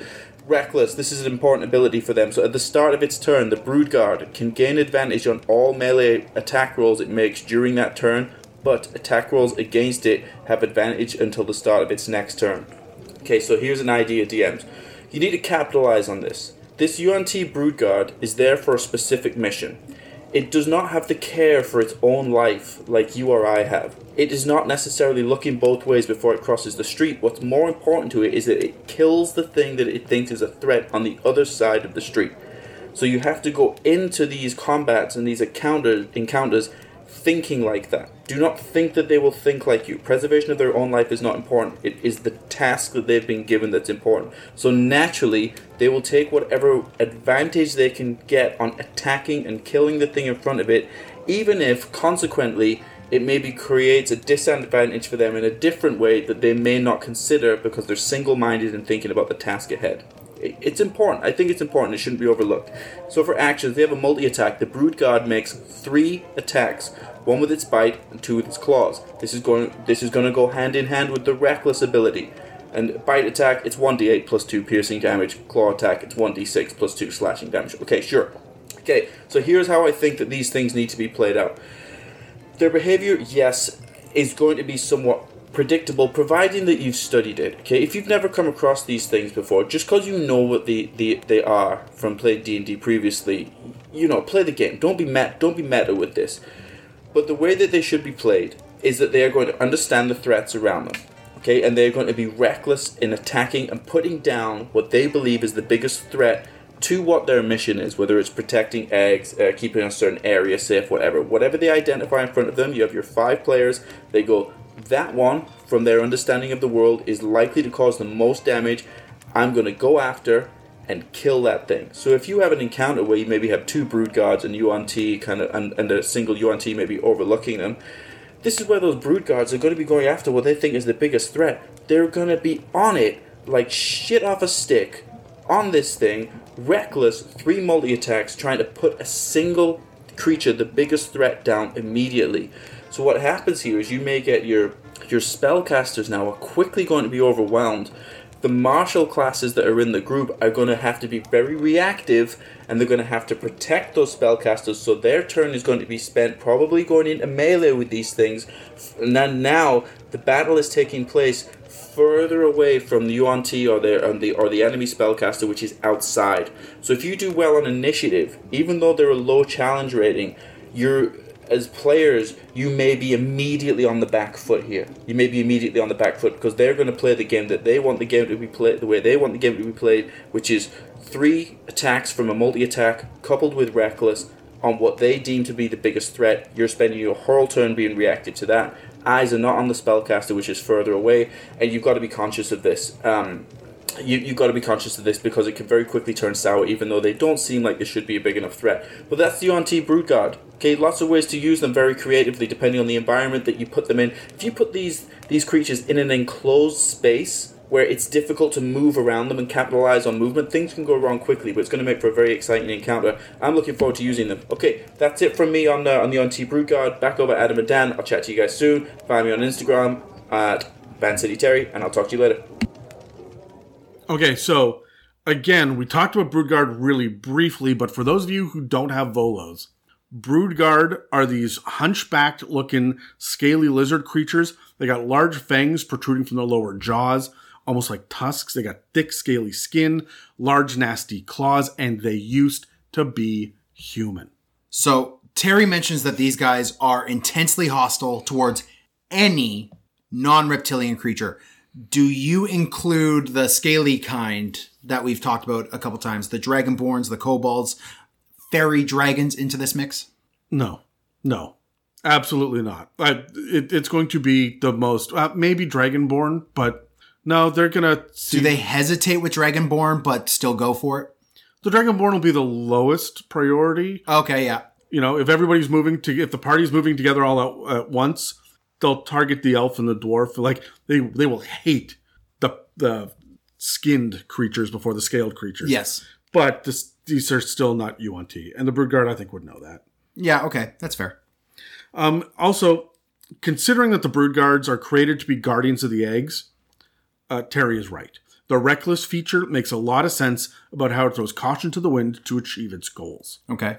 But because of the above average wisdom stat, I would guess that they could determine threats enough to be able to position themselves between the intruders and the largest number of eggs, or prioritize escaping with a kidnapped egg, right, instead of standing and fighting to the death. Yeah. Right. Their priority is always the eggs. And as you said earlier, there are going to be some eggs that are of higher caste than others, and the brood guards would know that. Oh yeah, they'd be like that one. There is an anathema egg in the making. We're grabbing that. Well, there's no- there's no such thing. An abomination egg, Yeah. right? And we'll take that and go. Yeah. right? Um, also, uh, as Terry said before, these guys are made from captured humanoids, but the flavor text really leans hard on the idea that they prefer to do this to humans, Oh, yeah. specifically humans. Doing this, though, elevates the brood guard to like an alpha slave over the rest. Um, purebloods won't give a second thought to commanding these creatures to commit a suicidal action, but if there are other slaves around, the slaves are going to get to do that action first Yeah. Yeah. Right. Yeah. They'll Like- use up the others. they they are like uh I don't know why we're I mean we mentioned Slytherin either uh, earlier so I'm in a very Harry Potter frame of mind but they're like the house goblin or whatever it is but the house elf. house elf yeah Fuck, Dan. Watch the movies. so they're like a house elf but the one with a sock right like he's just that step above the rest. I apologize to everyone, just everyone, for what just came out of Dan.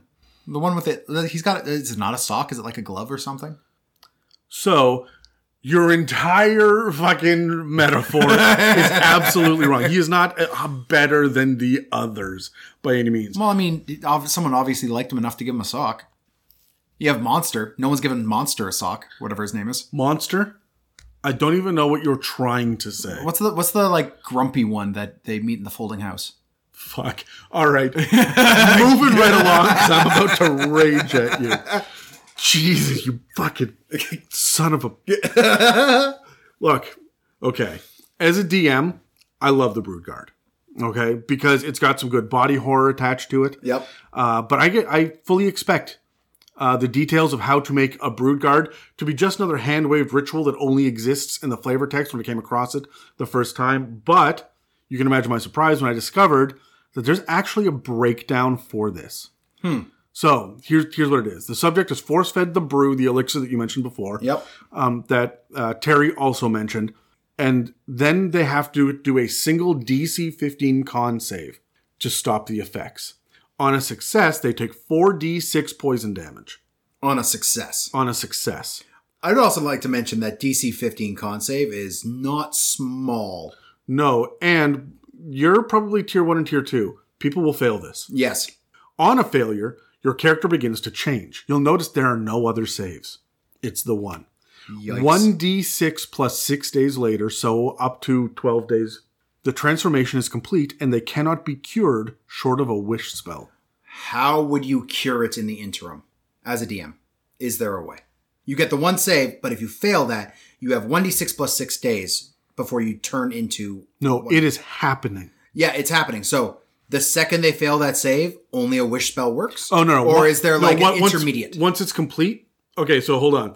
Anytime before that, Oh, okay. it says right in the rules, um, less restoration or remove curse or other magics like that Mm-hmm. can reverse the process and cure the subject. Cool. I'm going to say that you need less restoration or remove curse at a at a low level for the first few days. When you get into the later stages of it, you have you need greater restoration or remove curse, but you need a sixth level spell slot to do it. Yeah. something like that, right? And I'm going to slowly transform that player character or that NPC as we go.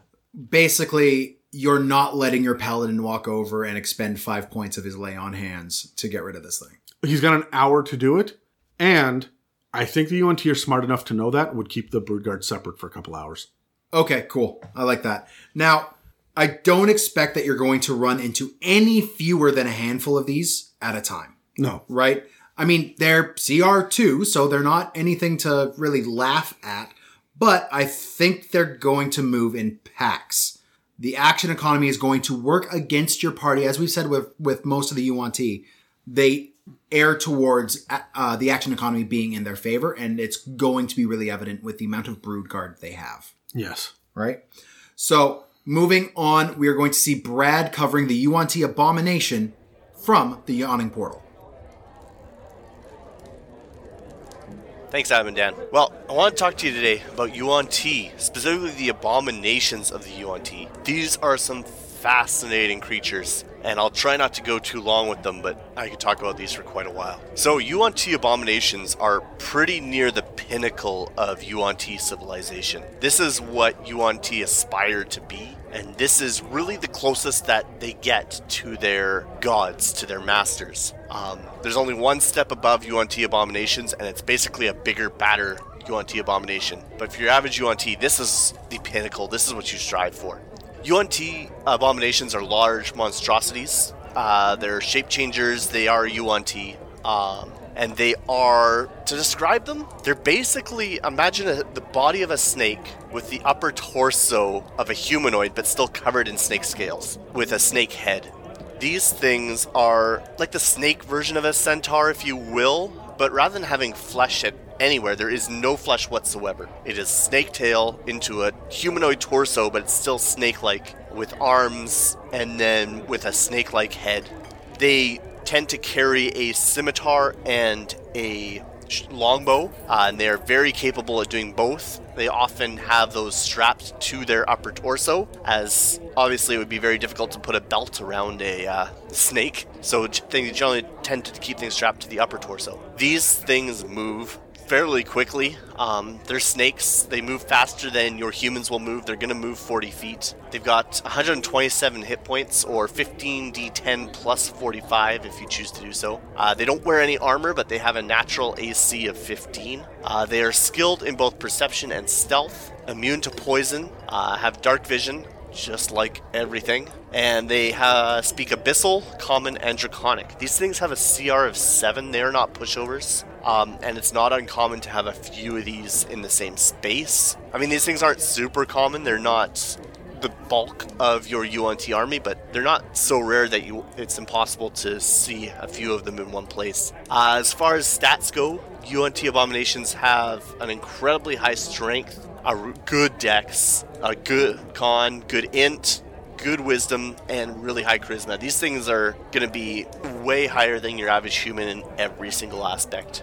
There's not a single stat that they have lower than, let's say, a plus three in. So these things are powerful. Um, while I describe them as being snake like with a torso, they actually do have the ability called Shape Changer, and they can use their action to polymorph into a large snake So different from some of the others, many of Yuan-Ti can transform into a snake. Theirs specifically is a large snake, and it can transform back to its regular form. Um, it doesn't state specifically, but I believe it would take an action to do so. Um, as a fun fact, it, as it changes forms, it says any equipment that it's wearing or carrying is not transformed. However, I think I can imagine transforming into a snake, unless it is somehow strapped to the body in a way where it won't be knocked loose. They would, I would rule it that if they had anything in their hands as they transformed, they would be dropped and they would not be able to pick it up until they turned back into their abomination form. Uh, abominations do come with innate spellcasting, which can only be done when they're in the abomination form. Obviously, when they are in their snake form, they cannot cast these spells. At will, they can cast animal friendship on snakes and snakes only. Three times a day, they can cast suggestion, and once a day, they can cause fear. That said, as a first party member, if I saw this as a player, I would probably have a little bit of fear in me for sure. Uh, they come with magic resistance, so they have advantage on any saving throws against spells and other magical effects. Uh, they are able to make a multi attack in their abomination form, which means that they get two ranged attacks or three melee attacks. Note that is different, so it's not just two attacks. It's two ranged or three melee. But it can use, we'll go into a couple more of them, but it has a bite and a constrict attack, and each of those it can use only once per turn. So don't try and make, you know, three melee attacks using bite and constrict. You can do one of each of those, and then a scimitar attack if you wish, or you could do two longbow uh, attacks. So, their bite attack is a melee attack with plus 7 to hit, and it's going to do 1d6 plus 4 piercing damage, plus 10 poison damage. So, it is quite a formidable attack. You'll probably want to be using this. Uh, Constrict is its other uh, natural ability. It's a melee weapon attack as well with plus 7 to hit, 10 foot reach, and it does 2d6 plus 4 bludgeoning damage. The target will be grappled with an escape, so there's no actual save on the Constrict itself. However, on your turn, you will then be able to make a escape uh, action, which is a DC 14 check. And until the grapple ends, you will be considered restrained. So that means that any attacks, melee attacks, will have advantage against you. You will have disadvantage on any of your attacks. So be wary. Uh, do not let these things constrict you because you're going to have a really bad time. Oh, you also have disadvantage on dexterity saving throws. So be wary of being caught in an abomination's constrict. Like I said, they carry two weapons. They carry a scimitar and a longbow. So with the scimitar, again, plus 7 to hit, and it's going to do 2d6 plus 4 slashing damage. So likely, if you're using these optimally, you're only going to be making one attack with the scimitar. You'll probably make one bite and one constrict attack, as the scimitar is your lowest damaging uh, attack. But that said, it's still going to do 2d6 plus 4 slashing damage uh, with a plus 7 hit, so they're fairly formidable with the scimitar. They're also armed with a longbow, allowing them to make a ranged weapon attack for plus 6 with a range of up to 150 feet or 600 with disadvantage. And they do 2d8 plus 3 piercing damage plus 10 poison damage. So watch out for the poison damage. They do poison the tips of their arrows. These things are vicious. They also get a couple extra uh, special maneuvers that they're able to use. You'll find these in Volo's. Uh, they have the trait called Acid Slime. These ones are optional, um, so not necessarily all Yuan-Ti will have it, but or abominations will have it. But that said, you're probably going to want to use these as a uh, dungeon master. So, first ability they have is called Polymorph into Snake. It has a recharge time of six rounds, but they can target a creature and they have to succeed on a Wisdom saving throw, or they will be polymorphed into a tiny poisonous snake. So similar, it's exactly like the polymorph attack, but they can only transform you into a tiny poisonous snake. And the uh, DC will be the same as their other uh, spell casting abilities. They also have one more ability, which is really interesting. Two more abilities, sorry. Uh, they have snake antipathy. So basically, they it's a fear effectively. And what happens is once every six turns, they can target a creature within 60 feet, you have to succeed on wisdom saving throw, or else you are effectively afraid of these things. You feel this urge to run from them. Uh, you cannot move towards them, you have to move away from them, and you will be frightened as long as you can see it. So if you can move around a corner and get out of sight, you won't be affected, but as long as you can see them, you will suffer from the frightened condition. And the last ability that they can have is sticks to snakes. So that once every six turns again, they can transform a pile of sticks, arrows, or anything made of wood into a swarm of poisonous snakes. And the swarm acts under the command of the Yuan-Ti abomination. That's a lot of abilities that these things pack. With a CR of 7, if played well, I think they can be even a little more dangerous than their CR lets on. These things are fantastic, and I can't wait to get my hands on some of these and throw them at a party and see how you would deal with them because they really are a formidable foe. You're going to want to keep them at distance. You're not going to want them to let them get this bite or constrict attack on you. But that said, their longbow's attacks are nothing to scoff at either. And with the ability to change into snakes, they're going to be able to hide in plain sight within a forest or a jungle. Um, they're going to be hard to detect. They're naturally going to be have a pretty good idea of their surroundings, and they're going to be able to get the jump on you. These things are really powerful. So I'd love to hear from you guys how you might use them, what you think of them, if you've ever come across one, and how you dealt with it, um, and whether they got the jump on you or whether you were actually able to get the jump on one. Uh, like always, you can reach me at Clueless Game Master on Instagram or give me a shout out on the subreddit, and I'll try and answer any questions you have. Look forward to hearing you. Back to the guild hall, Dan and Adam. Okay, we often see the creatures can't cast spells unless they're in their natural form. Why do you think this is? Um, Is it the somatic component? Is that what it is? You don't have fingers because you're a snake, so I think it's a mixture of the somatic, the and the verbal, you can't move your tongue enough to or in say the or in the way that you learned the spell, right? Like if you're if you learn a spell as a druid and then you are a bear, your tongue just moves differently. What if I take off my clothes and I'm a bear druid? Wrong type of bear. Now I can just do that somatic component a little bit better with a little flippity floppity added to it, Dan. I'm going to move on to other large size snakes. The abomination is a large size snake, but I assume this is Well, because it's not a snake, it's a yuan ti. Well, it's a Yuan-Ti it's- it's snake guy. Um, now, I assume this is because the snake body that makes up its lower half is large. It doesn't specifically state anywhere, but I assume that these guys have regular human torsos on top of their snake forms. Um, for a large sized creature that could stretch out and coil, do you think they'd make they take up a five foot by ten foot slot on a grid, or a What you mean, like a horse?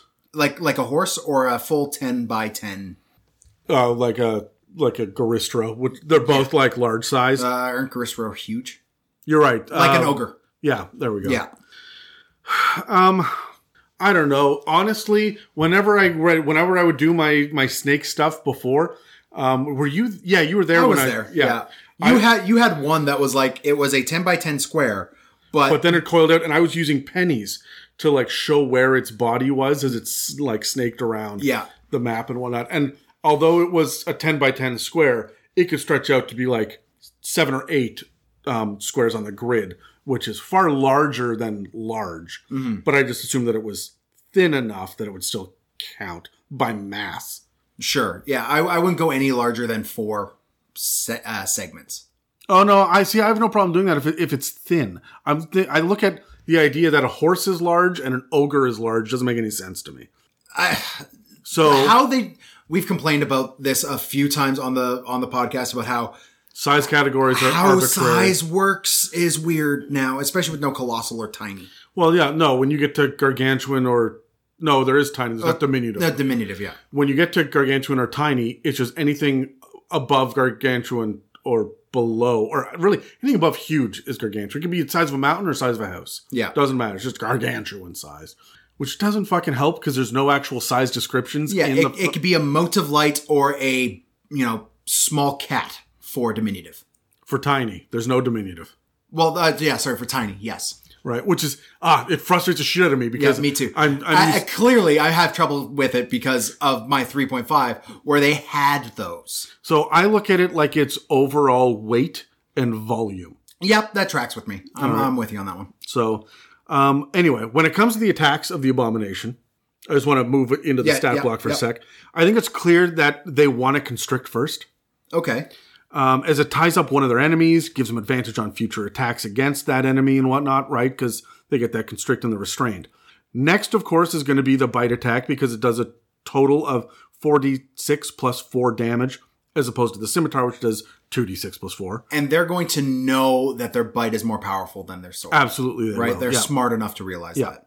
Um, it's always useful to look at what the options are available in the multi attack to determine the order of attacks and the strategy of the creature in question. Because this is a high intelligence creature, it does have some real tactics on the battlefield. Yeah, this is your opportunity as a DM to really get granular with your tactics on the battlefield as well with your party. This is going to be your big bad evil guy of your low level campaign. Yeah, yeah. Now we also see that their additional traits and abilities that are listed in Volo's really give us a little bit more variety and fun for our abominations that they could use on top of that. So you could kind of customize them a little bit. But Yeah. I I think we should use those sparingly.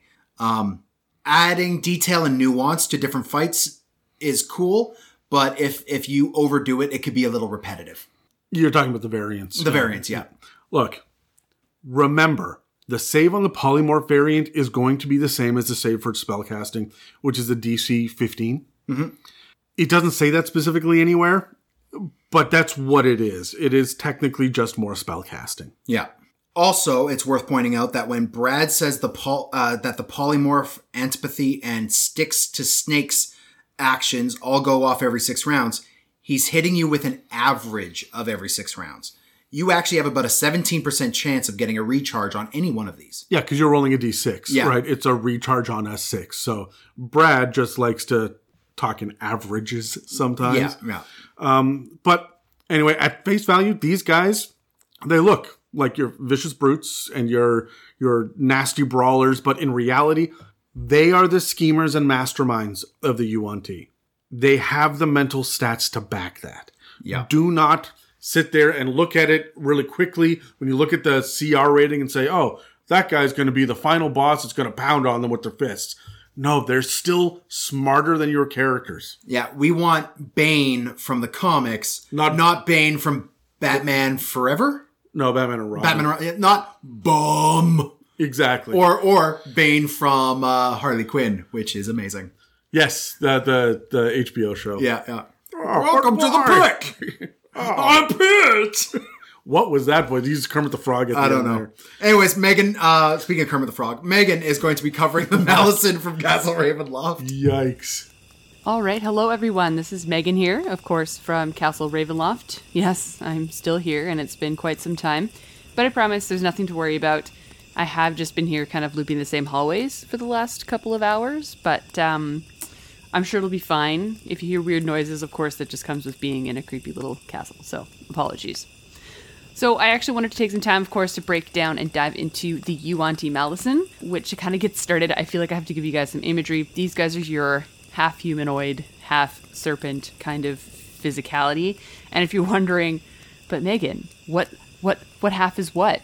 Um, don't worry, you actually get to choose. So I'll dive into that a little bit later. Uh, in society, these guys would be kind of considered your middle classmen. And then to add to that, they do have the ability to kind of carry magic as well. Uh, they are well liked by their serpent gods. So you do sometimes see them as either worshippers or, you know, even they can be like um, warlock, depending on, you know, what alignment you want to go with with these guys. So weirdly enough, in fact, there is a cool little small variant in the books, which is really interesting to read about. It's just a kind of like a little bit of blip, a little bit of a storyline. Um, that there are three priests with names that I literally am having a hard time pronouncing. Uh, sidebar, really quickly. The names of the priests are Arakiti, Kultha, and Nis. They're in the Tomb of Annihilation, which has a decent Yuan-Ti presence, Significantly, yeah. and they get Eldritch Blast with two beams, a plus five to hit, and 1d10 plus 3 force damage per beam. They also get Minor Illusion and Poison Spray, and all of that replaces their longbow attacks because they are far sneakier. Oh yeah, for sure. they do utilize the Malison breakdown, but they do just gain magical spells right away. So like Eldritch Blast and things like that. So I feel like these guys kind of have it all. Um, very customizable for making PCs, for making NPCs, for making armies, for making uh, towns, for making anything that you want. Um, very, very creatively malleable, which I think is really neat for anyone who's a DM or anyone who's trying to make it maybe a PC. This might be one to kind of give yourself a good start on. But let's get into some stats. How about that? So these guys here, as I said, if you think of them as but your middle classmen, you'll kind of understand that if you're going to be building these as an uh, NPC in your in your games. They do only have a challenge rating of three, so if you're going to be coming up against them, they're not overly powerful. They have an armor class of 12. I feel like that kind of goes with their snake skin, but if you were to put armor on these guys, of course, that would beef that out. Uh, they have a regular speed of 30, so kind of similar to any other regular humanoid, which I think I would get, love to get your guys' opinion on whether or not you think that if the bottom half is a snake, if they should be able to slither a little bit faster. That's just my thoughts. Uh, the Malisons, of course, have a strength of plus three, a dex of plus two, and a constitution of plus one. Um, so at first you would glance at this and be like, these are totally built to be very fighty. However, they also have a plus two of intelligence, a plus one of wisdom, and a plus three of charisma. Because remember, like I'll get into it, but their spellcasting ability is charisma when they do end up having spells. But I just find it so interesting that like they're above average in everything. It's so crazy to me. But yeah, they do have um, higher skills in deception and stealth. So think snake. They're going to be hiding in the trees and the bushes. They're going to be quite quiet when they slither around or move around. Um, they have damage immunities to poison. Again, like I've mentioned it maybe once or twice, but uh, snakes, poison, it just makes sense. Um, in my mind, I think maybe because of Pokemon, that might be my own problem. They do, of course, have dark vision of up to 60 feet and a passive perception of 11. So, again, why did Dragonborn not have dark vision, but the snake folk do? Anyways, I, I digress. And then, of course, for languages, they have Abyssal, Common, and Draconic. So, very well read, um, very well knowledgeable characters. So, but yeah, so these guys, they do have a couple of really neat abilities. They do have Shape Changer. So, as an action, they can use Polymorph uh, to change into a medium sized snake and then or back into its true form. And the statistics do tend to stay the same. Uh, and any equipment and stuff that they're carrying uh, isn't transferred. So, um, it doesn't change form if it dies. So it's just a really, I don't know. I feel like it's a useless addition to this character. I don't really see the benefit in it, but of course, maybe you guys can correct me if I'm wrong. So it does describe that they have innate spellcasting, uh, which is a charisma saving throw for these folks in the Yuan-ti. So basically, it just says that they can innately uh, kind of cast spells, uh, but in the book, it only gives animal friendship for snakes only. They do have magic resistance, uh, they do have advantage on saving throws against spells and magical effects. This one's really cool because I do find that a lot of characters sometimes have this ability, and it's one that PCs tend to forget about. Um, so it'd be really interesting to build yourself a PC that has that and actually uh, be one of their only abilities they can use, which is kind of forcing them to use it. So now it gets into the really interesting part. So as I said at the beginning, you want to use that of the Malison type, you can actually decide which half is human, which half is, you know, snake like, uh, so on and so forth. So they have different types listed within the book, up to, they have up to five. So they have three that they list in the regular stat block, and then they do have another two of a rare type of Malison that, you know, you can utilize for your PCs or your NPCs or what have you. So, and then they actually have a different stat block of attack capabilities based on which type you choose, obviously, right? So if you're choosing that you have the upper body of a human, you're probably going to have more physical upper body strength attacks and so on and so forth. So they do have type 1, which is a human body and a snake head. They have type 2, which is a human head and body with snakes for arms. And then they have type 3, which is um, a human head and upper body with a serpent lower body instead of legs. And then they do actually have like a little bit of a smaller table, which if you want to randomize, of course you can, because in the books you can randomize anything with just rolling d10s and stuff like that. They do have the ability to choose a couple of different things for their arms, so you can choose to have like a cluster of snakes for arms, or one large snake for arms, or scaly humanoid with snake head for a hand kind of thing, which I thought was probably the weirdest one in my mind, was just having these really, really long snake, like regular human arms, and then have little tiny snake heads for hands. It's just, anyways. Um, and then, of course, for the other two rare types, they have type 4, so human form with one or more serpent tails, and then type 5, which is human form covered in scales, which I feel like is more like your dragonborn, but I mean, I I digress. So I'm going to go through a couple of their attack options for the main three um, that they have within the actual book here. So for type 1, which a reminder is a human body and a snake head, they do have a multi attack ability. So it takes two attacks, two melee attacks, but it can also use its bite, but only once. So it does have a bite attack, uh, it does carry a scimitar, and it does carry a longbow. So, of course, with the human body, you have arms, so you can utilize weapons as per like a regular fighter, is kind of how I see it. And for type 2, of course, you've got your human head and body with snakes for arms. Um, so yeah, so they have the ability to multi-attack similar to the Type One, but it uses bite with its arms instead of its head. Uh, and then for Type Three, it does of course have same thing where it has multi-attack, but again, this is the human head and upper body with a serpentine lower body instead of legs. Um, so they do have a multi-attack, and so it can utilize uh, two melee attacks, or it can try to constrict using its tail body. So it does have bite as well as it can use a scimitar and a longbow. Again, it has arms like a humanoid, but then with its base, it can attempt to constrict someone.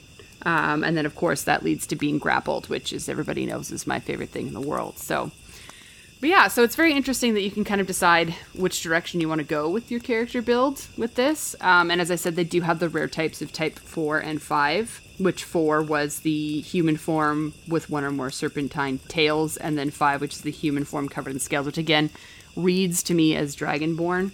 But it uses the same stat block build, but just has its regular multi attacks. It has bite, and then it can carry a scimitar and a longbow. So yeah, I feel like if you wanted to play a more safe version of the Malison, you would probably go for the rare types of four and five if you're playing a PC, just because I said they read as Dragonborn. And if you're not feeling overly creative with how to do your attacks, that's definitely a direction I would go. But honestly, like as I said, I think my favorite part of these guys is their customizability. Just for in the sense of being a player, it would be interesting to build one of these just simply because I can basically be creative with whatever I want. Um, and get creative to like the environment of the world. Like if it is definitely more of a swampy place, maybe you would do a snake base for your character so that it can slither around a little bit easier. But again, interested on your guys' thoughts on whether or not these guys' speed should increase if they are slithering on a tail. Um, and honestly, like I was imagining my head, I feel like Adam would definitely put together a army of these guys, but use every variant just for the sake and fun of describing it to to his players. That's just all I could imagine in my head. But absolutely interested in your guys' thoughts. Um, I think they are very interesting and a lot of fun. So honestly, like, what's your guys' opinions? What do you think your favorite variant would be? What would you guys use? So definitely throwing it back to you to kind of finish this one off. Um, but obviously, audience, you can follow me on Instagram at Omega O, which is actually zero M E G A zero, or just listen to a lot of the older episodes to uh, get used to my amazing wits. Uh, but yeah, have a great week, everyone. Yeah, I would totally mix and match these guys and ramp up the body horror. 100% like why wouldn't you right like having um having the variance between the, their forms is what is going to cause your party to take a step back and uh, it's always a great moment to look at a mix of enemies in front of you and try to figure out which one is the one you take down first like we mentioned earlier with abominations that um, they're your strategists and it gives you as a dm an opportunity to be a strategist The Malisons are strategists too. very much so and gives you as a dm an opportunity to be a strategist against your players Yeah, and actually that leads into the fact that Megan doesn't like these guys turning into medium snakes. She doesn't like that. She thinks it's dumb. But Megan sees it from a, a player Yeah, standpoint, yeah. right? This is not about adding to the action economy. This is about fucking escaping. Oh This yes. is about getting away. This is your retreat factor. Your Malisons are still smart enough to live another day. would you think inside of yuan ti temples and old ruins and stuff there are little snake-sized holes that lead in little tunnels just to get away along these main thoroughfares and hallways It's right in the lore all the way through it. We'll talk about it next week. Oh, fantastic. Cool. The other thing that Megan brought up that she doesn't like is the fact that these guys get suggestion three times a day. Normally, we don't get into a big spell breakdown in the middle of our mob episode, but here's why this is important. Suggestion is a second level enchantment spell. It takes an action to cast. It has a range of 30 feet. Um, I like its material components because, like, one of them is like a snake's tongue Yeah. right? Or or a little bit of honey and a drip of oil. Oh, like no, you have and- a honey, and. yeah, like you have a honeyed tongue, Or it's or you're oil. snake, or it's a snake oil. Yeah, Yeah. I like that. But it lasts up to eight hours. Don't sleep on that. It lasts forever. Right? Yeah, and I mean it's for bards, sorcerers, warlocks, and wizards. And Any of course, arcane Of course, spellcasters. Ti. Yeah. Um, So with it, you get to suggest. Uh, suggest. when you're making up words, so Uh, you ahead. get to suggest that one wasn't intentional um, you get to suggest a course of activity limited to a sentence or two and magically influence that creature that you see within range, um, as long as they can see or understand what you say. Creatures that, of course, can't be charmed or anything like that are immune to this effect, but the suggest but on top of that, the suggestion must be worded in such a manner as to make the course of action sound more reasonable.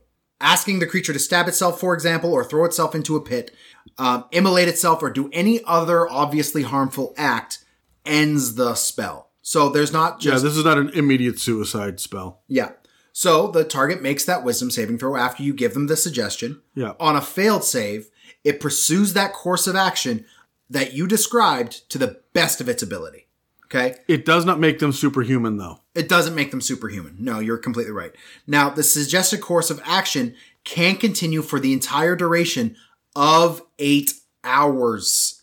So, uh, one of my favorites is go dig a pit. Dig a hole there. I think of the comic book Preacher. Now, Oh, yeah, p- yeah. p- people will be familiar with the with the TV show, but my favorite thing now you can't do it for suggestion because the idea is that he has the word of God, and when he tells people to do things, they have to do them. They have to until they're told to stop. So he tells someone to count every grain of sand on this beach, and then they stumble upon that character again, like three dozen issues later. He is emaciated. He's got a long beard. He's not. He hasn't showered in weeks. He has counted every grain of sand on the beach to the best of his ability. And he is like, he hasn't slept uh, except jeez. exhaustion. Like, he, there's nothing else that he can do except this. I like the idea of, yeah, uh, kill everybody in here, murder all of the slaves. That can be one of the suggestions. Yeah, as long as it doesn't do any self harm, Yep. you're golden, right? Now, one of the things though, if it if the task is completable within that eight hours, um, the spell will end once that task is completed. So you're wasting this on a make me a cup of tea. Yes, right. Uh, use this for your eight hour tasks, for your longer tasks. Don't use this for like a command level spell, right? Now, you can also specify additional conditions that will trigger a special activity during the duration, right? Uh, for example, you might suggest a knight to give her warhorse to the first beggar she meets.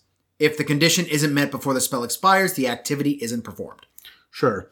Again, you have to keep it simple though. You only get a couple sentences. Yeah. If you want it to be a more complicated thing, you got to cast it again. Yeah, and if you or any one of your allies harms the target, the spell is going to end. That doesn't make any sense to me, but sure, why not? That's just how charm works. Do they remember that they've been charmed at the end of this? It doesn't say that like they do with friends. if if it doesn't say it, then no. I would say no. I would say they look at their hands and be like, "Why was I doing this?" They would not recall who told them to do it. what have I done? Yeah, right. This is going to be your uh, werewolf. Call ahead for a couple weeks from now. This is going to be your werewolf coming to after a full moon night of ravaging. Yeah. Right? Just what the fuck just happened? I have a full moon night of ravishing. Anyway, I just, okay. There's not enough. There are so many parts to this stat block because there are all of these different variants. Yeah. Right? There are so many different attacks listed for all the different variants, but I guess the thing to really focus on here is that if it gets a bite, it has minimal piercing and decent poison, damage for a CR3. Yep. Uh, the constrict attack is uh, that it may or may not have, depending on whether or not it has a tail, is similar to the abomination, but with slightly less damage and with a lower escape DC. Uh, if it has a scimitar attack, it's stuck with the standard scimitar slashing damage, and the longbow is better piercing damage than the bite attack, but only the type 1 has the same 2d6 poison that the bite has. Like there's a lot going on here. And I guess that the the bite has the poison because it has a snake head and therefore produces its own venom, but but others don't. Like there's a lot of conditional shit going on here. Um it we could spend a whole episode really getting into the different kinds of malisons and Yeah. their, their tactics and whatnot. But generally speaking, these are your nobility cast Yeah. Yeah. that can really mix it up. Like they're going to fight a rough, brutal fight. I mean, if you remember those like the polymorph and antipathy and sticks to snakes that the abominations get, your Malisons are going to get this get that as well to add on top of everything, right? Like you have so much cus- customizability, so many options to do with these things.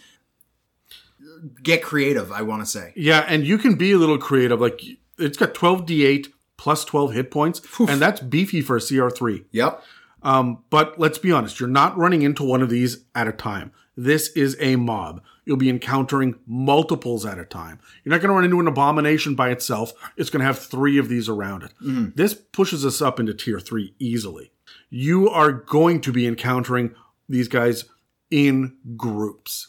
So they're pretty deadly for their CR, but are they worth the headache for a dungeon master to track all the differences among all the different kinds of Malisons? Are you gonna like at, at what point are you like, oh, this was the one with the snake arms, that one's the one with the head, this was the one that can constrict over here. If you don't have the minis or the icons set up, like this can be a real problem. You're doing theater of the mind. I'm not gonna have more than like two or three of these guys in a battle. Well, and if you do, I I would say one of the things you do, you pre-build, of course, your Malisons. You have you have their stats pre uh, assembled, and build little groups that you just keep together, right? Yeah. So you'll have your Malison with the snake arms, your Malison with the tail, and the Malison with the fangs, right? That's a little three person unit. And that's going to cover the west side of the battle, while your exactly identical group is going to manage that side. So you can help figure it out in your brain and keep order of it in your brain a little bit easier, right? Um, I'm- the I'll- I'm- variety is going to come in with uh, not necessarily with each individual being different, but with making sure that they are unique in their little unit, not necessarily in the battle as a whole. You can still use clothes and coloration Yep. variances to tell the difference between them. So uh, you have some management to do with this as a dungeon master. Now, we talked briefly about, um, Dave mentioned the bite and the shape changer ability uh, for the pure blood. And uh, it was Brad that talked about the polymorph into snakes, um, the snake antipathy, and the sticks to snakes. But there are actually three more as well that apply. Um, any Yuan-Ti can have chameleon skin, which just means that they get advantage on stealth checks made to hide. Okay, yeah, sure. Yeah, it's not it's not invisibility. It's not a perfect uh, blending into the background, but it's close enough. Yeah. Yeah. Um, the other one, which is really cool, any Yuan-Ti can do this. They can shed their skin as a bonus action to get free from a grapple or to pull out of shackles or anything else. That's to that escape. is flavorful as sh- flavorful as shit. You can only do it once a day, and it's but then it has to spend one minute eating its shed skin, and it regains hit points equal to half its hit point maximum when it does that, which is so gross. Yucky. Yeah, And all you want to get this, all Yuan-Ti get- this. including a pure blood. yeah, Just like eating eating your skin suit. Gross. yeah. That's that's gross. Oh, what are you doing? Are you eating chips? Who got you chips? Nope. Nope. nope. Crunch, crunch, crunch. Or even even different from that, like I put the lotion on my skin. Uh, speaking of, there's another one, and this one is called Acid Slime. This one is for the Abomination, the Malison, and the Anathema as Okay, well. yeah. So, Not the pure blood. no. As a bonus action, the Yuan-Ti can coat its body in a slimy acid that lasts for one minute. A creature that touches the Yuan-Ti, hits it with a melee attack while within five feet of it, or is hit by the constrict attack, takes 1d10 acid damage on top of it. Hmm. Cool. So, there's no save on that. You just take it. There's not a lot of things in the game that is just like if if you're under the constrict or or you're under this action, you're just taking this damage. I like this. It, it makes sense. Yeah. I, I like this a lot. Yeah. Okay. So um, before we wrap up with our, our tactics and all the other crazy shit, Yeah, sure. um, I just want to thank everybody that gave us a hand building this episode. I also want to thank those of you who have been donating. It makes a world of difference to us to get those donations in. Um, it's kept the lights on here. Especially during the pandemic where things have gotten a little bit more complicated with the new format. That's helpful. Yeah, it it really is. And so um, we are constantly looking at ways to update our um, our mic setup and our software and whatnot, so we can give you guys a better product. So I wanted to thank those of you that have that have uh, donated, and I want to encourage other people to think about checking out our store, so you're not just tossing money at us for free. But if you like donating, if you are a altruistic person, then then of course we will love you forever. Or just a fan. And I just want everyone to please consider tossing a couple bucks our way so we can buy Dan a fucking dictionary so we can learn how to pronounce these goddamn words and stop making shit up. If they buy the dictionary, do I have to read it? Yes. Oh. Yes, you do. I want to remind everybody that on. I want to remind everybody that you can find us on all of social media as well. We're on Instagram, we're on Facebook, and primarily, it seems these days, r slash it's a mimic on Reddit. That's where you're going to get a hold of Adam and I and Dave and Brad and those guys far easier. Um, you could also reach us uh, through our email at info at itsamimic.com because we love hearing from you guys. We love talking with you guys, and any questions that you send us will get added to a uh, special mailbag episode in the future.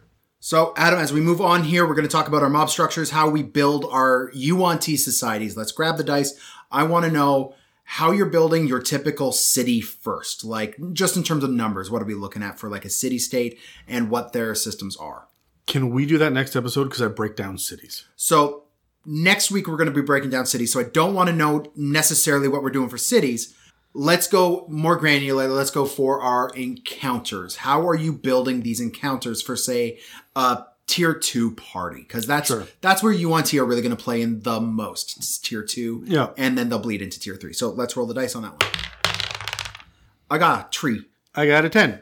All right, so there are really, in my brain, four kinds of Yuan-Ti encounters. Okay. One is you discover a plot in another city that's not a Yuan-Ti city, at which point you're running into a pureblood.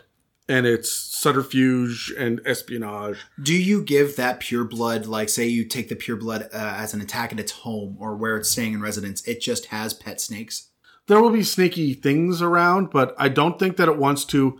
It's not going to do it on purpose, right? I will make it shed its skin once a day, but it's going to do it in private at night. Yeah. and you may find flecks of shed skin here and there, right? It, it's not going to uh, really um, let anybody else know that it is snake like or Yuan-Ti. I'm just imagining the uh, Waterdeep, uh, deep noir level detective feature where you're trying to find the dandruff killer. Well, there you go. um, uh, the next encounter in my head is you're infiltrating the city, Yep. uh, and that can be whatever you need it to be. Like that's its own weird, unique mob thing. When you think about um, Drow or uh, the Sahuagin or the um, even the Goblinoid encampment, right? When you get behind enemy lines, that's a whole different story. You don't know what you're running into. Yeah. Uh, I'm going to be designing the encounters with mostly purebloods, and I'm going to let my players know to avoid the Malisons and the Abominations when at all possible, so that I can chain these things together, encounter after encounter after encounter. Yep. Because if they end up against an Abomination, but they're in the heart of the city, even if they win, they're low on resources to get out Oh yeah. right? There's not a whole lot of place to rest. So it's going to be snakes. It's going to be brood guard, right? The third one is you run into them def- defending the borders, Sure. Yeah. right? In my head, this is also you uh, being captured at the same time. This is where you're going to find some like you're fighting some of the slaves, some brood guard, and purebloods as well. Like there's Yeah, there may- there might be a one or two Malison. Malisons, but not much. This is going to be yeah your standard patrol or your guard or whatever Yeah. you're going to run into, um, and be careful because these CRs will stack very quickly with these guys. But the last one, and I'm going to talk about this next episode, is when you run into the cults because they're cults, the Yuan-Ti cults of humans that exist in other cities are real things. Yeah. Um, for me, I know you you kind of hit all the bases there quite quite well. Um, I like bringing Ma- in because they are very um, weird and otherworldly almost. Like they add that weird aspect to it. So I like using Malison uh, for other purposes as well. I this is going to possibly catch a lot of flack, not necessarily from you though, because you did this to us. You took Malisons and just went, but what if they're goblins? And that was a great three session little campaign arc we had where you're like, they're goblins, but this one's spitting venom and this one's got a 15 foot tail to it.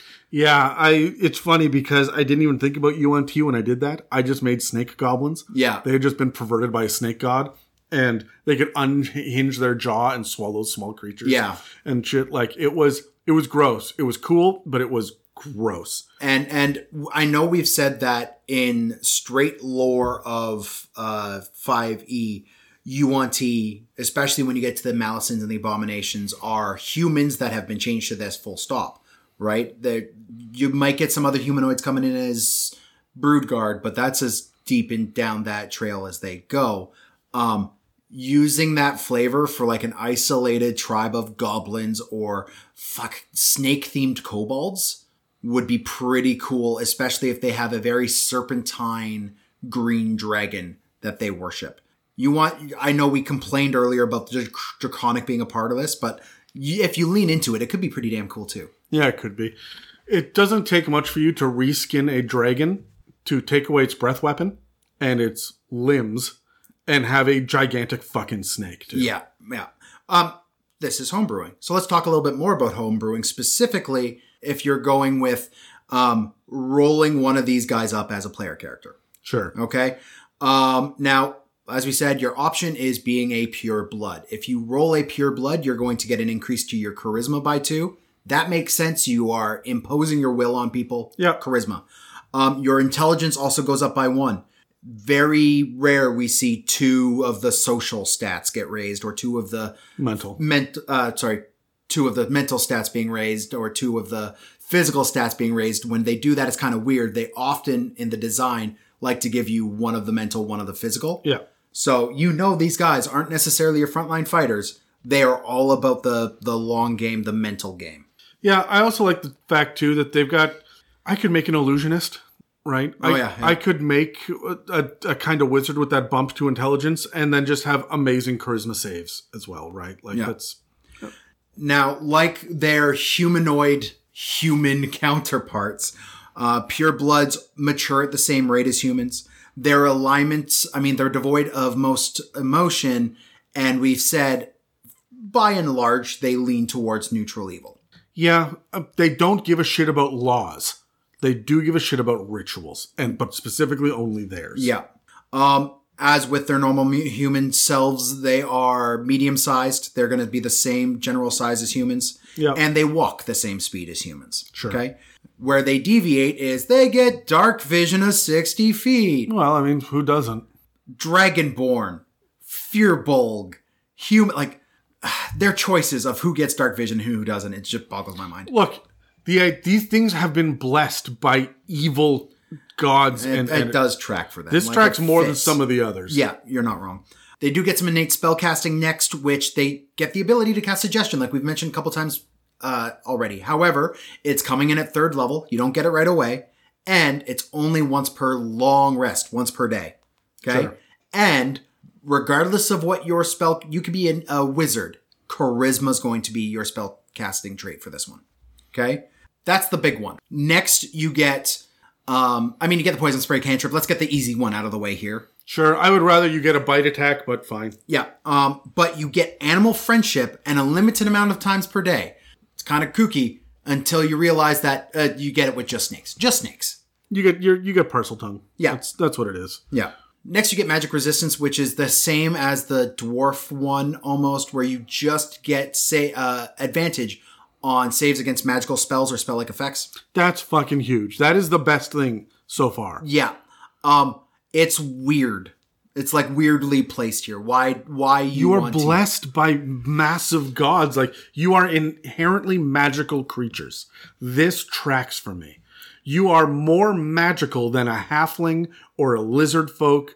Like it makes sense. You have directly in your lineage been blessed by a, a serpent god. Okay, but why wouldn't Dragonborn get the same level of thing? Don't don't get it mixed up. It's not that Yuan-Ti don't deserve this. It's a dragonborn do and they've been done dirty. Yeah, okay, I'm with you there. Um, I mean, next moving on, they get poison immunity. Sure. Yep. Next. Yeah, cool. From both damage and and condition. Yeah. And they can, this one's weird to me. They can speak common. Yep. Sure. Draconic, we mentioned Boo. it. Boo. And abyssal. Right. Let me get into that with the god stuff next episode. Cool, we could do it. Now, we now know what the players do. What kind of insight can we pull from these for home brewing? What's interesting here is that the DMG that always has like, oh, if you want to be a kobold, add this to this one. They don't have that. No, they don't. Not for Yuan-Ti because Yuan-Ti are so radically different. They don't even have it for the Yuan-Ti pure blood. It's there's no like just add this this and you get the poison immunity. There's none of that. When you want to play a noble, right, an NPC noble, you just grab a pure blood and make it a noble. Yeah. Right? You don't you don't use the noble stat block, right? That's really crazy to me. So one of the things that I'm gonna think about when I'm I'm doing the homebrew like I did to the goblins. I I should have looked at this at the time, um, and, but it would have standardized it a little bit more. I look at this because it's only pure blood and it's not the others. Mm-hmm. It's pretty basic, Sure. But I'm gonna say that when I'm homebrewing, it's gonna have dark vision. I think that a lot of Yuan-Ti temples and stuff are gonna be in deep jungle and underground. Oh and, yes, for sure. Um, I can see there being weird little Yuan-Ti communities in the Underdark even. Oh yeah, one hundred percent. Um, I could see them having. I can see them going up against the Gith a lot, especially in like Limbo. You can have if, if they could find some way That's to jump. if they could find some way to ward their city against the chaos of Limbo. I could see them there being the the evil society against the Githzerai that are there because they're they are all about growing power. It makes sense that these guys will want to planeswalk or Yeah. planes slither. I guess. so Um, I, I really like that, especially when you look into they're that ancient civilization, and we've only ever seen one other like really big mention of an ancient human civilization, and that's the Netheril, which play heavily into say the Rime of the Frost Maiden. There's a big Netheril faction there, yeah, right? Um, so if you wanted to keep them on the material plane and have this weird uh, battle back and forth, having them with the Netheril and and the magic kingdom that was that, I mean, that plays for an incredibly intriguing campaign. yeah. It's weird that these guys don't have an inherent hatred of elves, which have beat them back. Yeah. apparently orcs do, and you know everybody's got their own little thing that they hate. It's with the Yuan-Ti. Hate humans primarily, by the they don't even hate. They're just like, hey, you guys are cattle. Yeah, it's it it's kind of weird. Now, I did mention earlier that we were going to cover something a little bit later when it came to um, running a Yuan-Ti and homebrewing as a DM, and this is going to go on uh, fall back into some personality traits that they have. Yeah. In Volo's, there is a little D8 table that gives you some insights into it. So, um, Adam, I want you to roll me a D8 real quick and tell me what number you get. Uh, I got a three. You got a three. So, Adam, you prefer to be alone rather than among other creatures, including your own kind. Like, That makes sense. try again, one more time. I got a five. Five. I believe I am superior to all others of my caste. That's true of me though. I mean, Both of those are, I mean, you believe. Yeah, yeah, that's true. Believing doesn't necessarily make it true, but it can. but not necessarily is. If you believe it, it it will happen. If you build it, they this will isn't come. this isn't a. I knew you were going to feel the dreams of this shit, and fuck you. Anyways, if you need some inspiration on um, running your pure blood who has in, uh, infiltrated a kingdom, going to this personality chart really really helps. And there's a bunch of really cool options here, um, including weird things like I only eat the upper crust of food.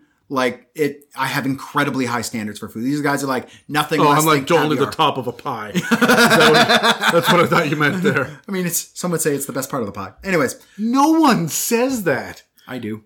You're very strict. You don't eat the pie filling. The pie filling's good, but the top crust is like important. I I get okay. Little thing about Dan. Um, there is a difference between a tart and a pie. Yeah. And a um meringue. Yes. And and, and motherfuckers need to understand that that there is a difference between a tart and a pie specifically, and it a is pie has an upper crust. a pie has an upper crust. There's a pie The amount- shell. Yeah. Yeah. The amount of times I see like big restaurants, these people cook for a fucking living, marketing, I don't know, a blueberry pie and it's open face. It's a fucking tart. And they're like, no, it's a pie. I'm like, yeah. listen here, white spot, you sons of bitches. It's a fucking tart. Nobody knows what white spot is. It's a BC. Thing It's a only. BC thing only. There's a bunch of people listening in BC. You get it. But they, it's a fucking regional restaurant. It's one of my favorite restaurants. But every single spring, they bring up their blueberry fucking pie, and it's a tart. And I want to. St- I used to work for White Spot. It's the restaurant that made me stop cooking at restaurants. There's a thing there. There's a story. We won't get into it now. But fuck, Also, pies need tar- uh, need tops. wow, that was a hell of a fucking segue. And I will also say this it's not a tart what they serve, it's technically a flan. Yeah, you're right. Anyways, so that will be a decent portion of what we can find in 5e on Yuan-Ti and pies. But we're only about half done. Apparently, is there a is there a pie chart in the? God, there, sh- there should be. I feel like there should be more pie charts and graphs and other things. I, I think we're getting too nerdy about that, like too hyper lot. Like you're a guy who likes your spreadsheets. I I am adverse to them. Yeah, I don't understand why. It's simple organization at a glance. Oh, When- Whenever I find a chart in the DMG, I'm very happy. you are, yeah. I just wish that there would be some sort of well, you get it on Reddit all the time. People like break down how many monsters are actually immune to radiant damage. It's useful information to have. Yeah, I mean, I, I think a lot of it comes from the fact that I am a bit of a sports fan when it comes to hockey, and I get really frustrated when I see people like comparing useless side stats, and that's all done in Well, you yeah, I'm I can talk about sportscasters another time. Yeah. Anyways, um, everybody, don't forget to come back next week when we're going to cover uh, another four kinds of Yuan-Ti, as well as, as we've mentioned a few times, their gods and the cults around them. That'll be it for this episode of the It's a Mimic podcast. If you'd like to support us, you can head on over to www.itsamimic.com and hit our fancy donate button, or tell some of your friends and the rest of your D&D party about the podcast. We're available on iTunes, Spotify, and YouTube, as well as most podcast apps. Thank you and stay safe out there. Thank you for listening to another It's a Mimic production. Inquiries, shoutouts, requests, and mailbag questions can be sent to info at itsamimic.com.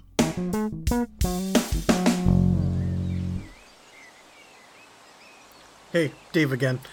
Uh, it's important to remember that the Yuan-Ti can turn into different kinds of snakes, and what I wanted to do was just go over what some of those different kinds of snakes could be and some of the features of them. So the first one, of course, is a poisonous snake. These things are very basic. Their AC's 13. They got two hit points. They do have a swim speed of 30 feet as well as a regular walking speed of 30 feet. Their dex and constitution are the only two that are above a 10, uh, but their strength is a 2, which is still higher than their intelligence at a 1. They do get blind sight of 10 feet and a passive perception of 10. They're a challenge rating of 1 8. Okay, so they're very, very simple. They do get a bite attack, which is plus 5 to hit, uh, and it has a 5 foot reach.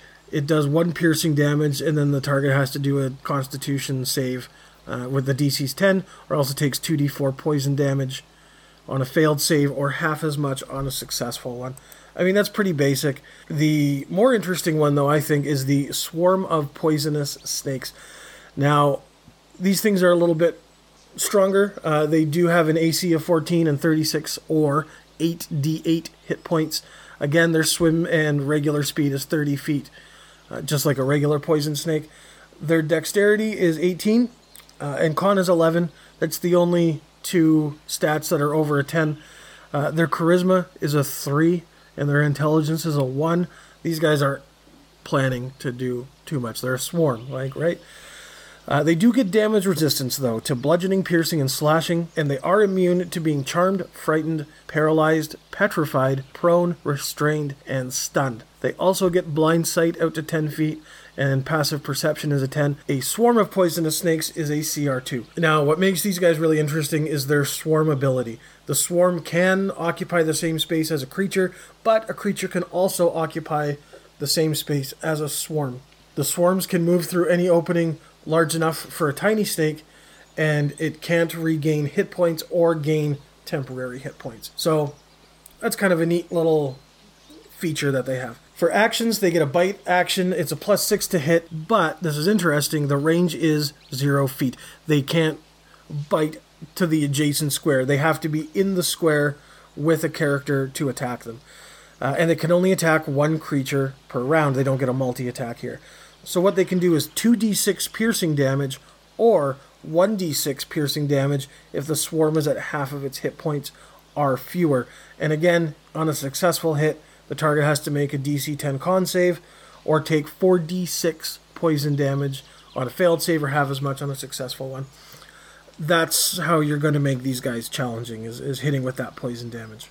Uh, in addition to that, there is also the giant poisonous snake. Uh, these things are a CR one quarter. Their AC is 14. They got 11 hit points or 2d8 plus 2. And they've got the regular old swim slash walking speed, or I guess slithering speed of 30 feet. Their dexterity and con are the only uh, attributes above a 10. Uh, and the charisma and intelligence are quite lacking at charisma at a 3 and intelligence at a 2. Uh, for skills, they do get a perception of plus 2, and like the other uh, poisonous snakes, they have a blind sight out to 10 feet. These guys do get a melee weapon at- attack, which is a bite. It's a plus 6 to hit, but it's got 10 foot reach, which is kind of the main difference between the poisonous snake, the swarm, and the giant. You know, it's the, the, the range on them is 0, 5, and 10, with the poisonous, the giant poisonous snake being 10 feet.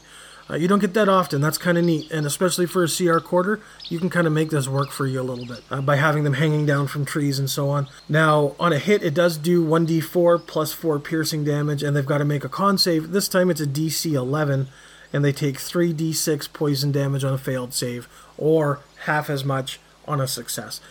Honestly, I just like the idea of having these snakes kind of slithering all over the place, and uh, you know having your guys have to walk around them. You know they're they're fine if they're over there, and they're not going to come at you. But if you get close to them, these things are going to strike. Which I like the idea of using the giant poisonous snake for that, because uh, you know it's got that ten foot reach, and you know maybe they're avoiding the swarm over here, and they're still within striking distance of the the regular poisonous snake that's adjacent to them. But then there's this bigger snake hanging in the tree, and they try to walk under it, and it of course can't attack. So uh, you can kind of use these to add to the environmental damage as well. And of course, if these things are actual Yuan-Ti, they can pop up and do all sorts of fun little things uh, that you wouldn't expect. I like how Dave mentions that snakes are really good environmental hazards Yeah, and whatnot, yeah, okay. as opposed to actual monster creature encounters. Um, let's roll. And I like. Do you agree with him that that's how they should be used? Sure. I got a three. I got a six, man. I beat you every roll this. this It episode. happens. Uh, okay, so except when we rolled snake eyes at the beginning, which is the best thing. Oh yeah, yeah. I'm really happy with that. Um. So my uh. People are gonna believe that it actually happened. No, it was it was pretty fucking fun. Yeah. So um, I uh, I really like them as an environmental hazard. They should be dealing with all of the time. I would even have it to the point where they're going to interrupt rests in, when you're behind enemy lines in Yuan-Ti culture. Yeah. No, I'm. I'm. When I'm you, when you get into the city, snakes will appear all of the time. yeah.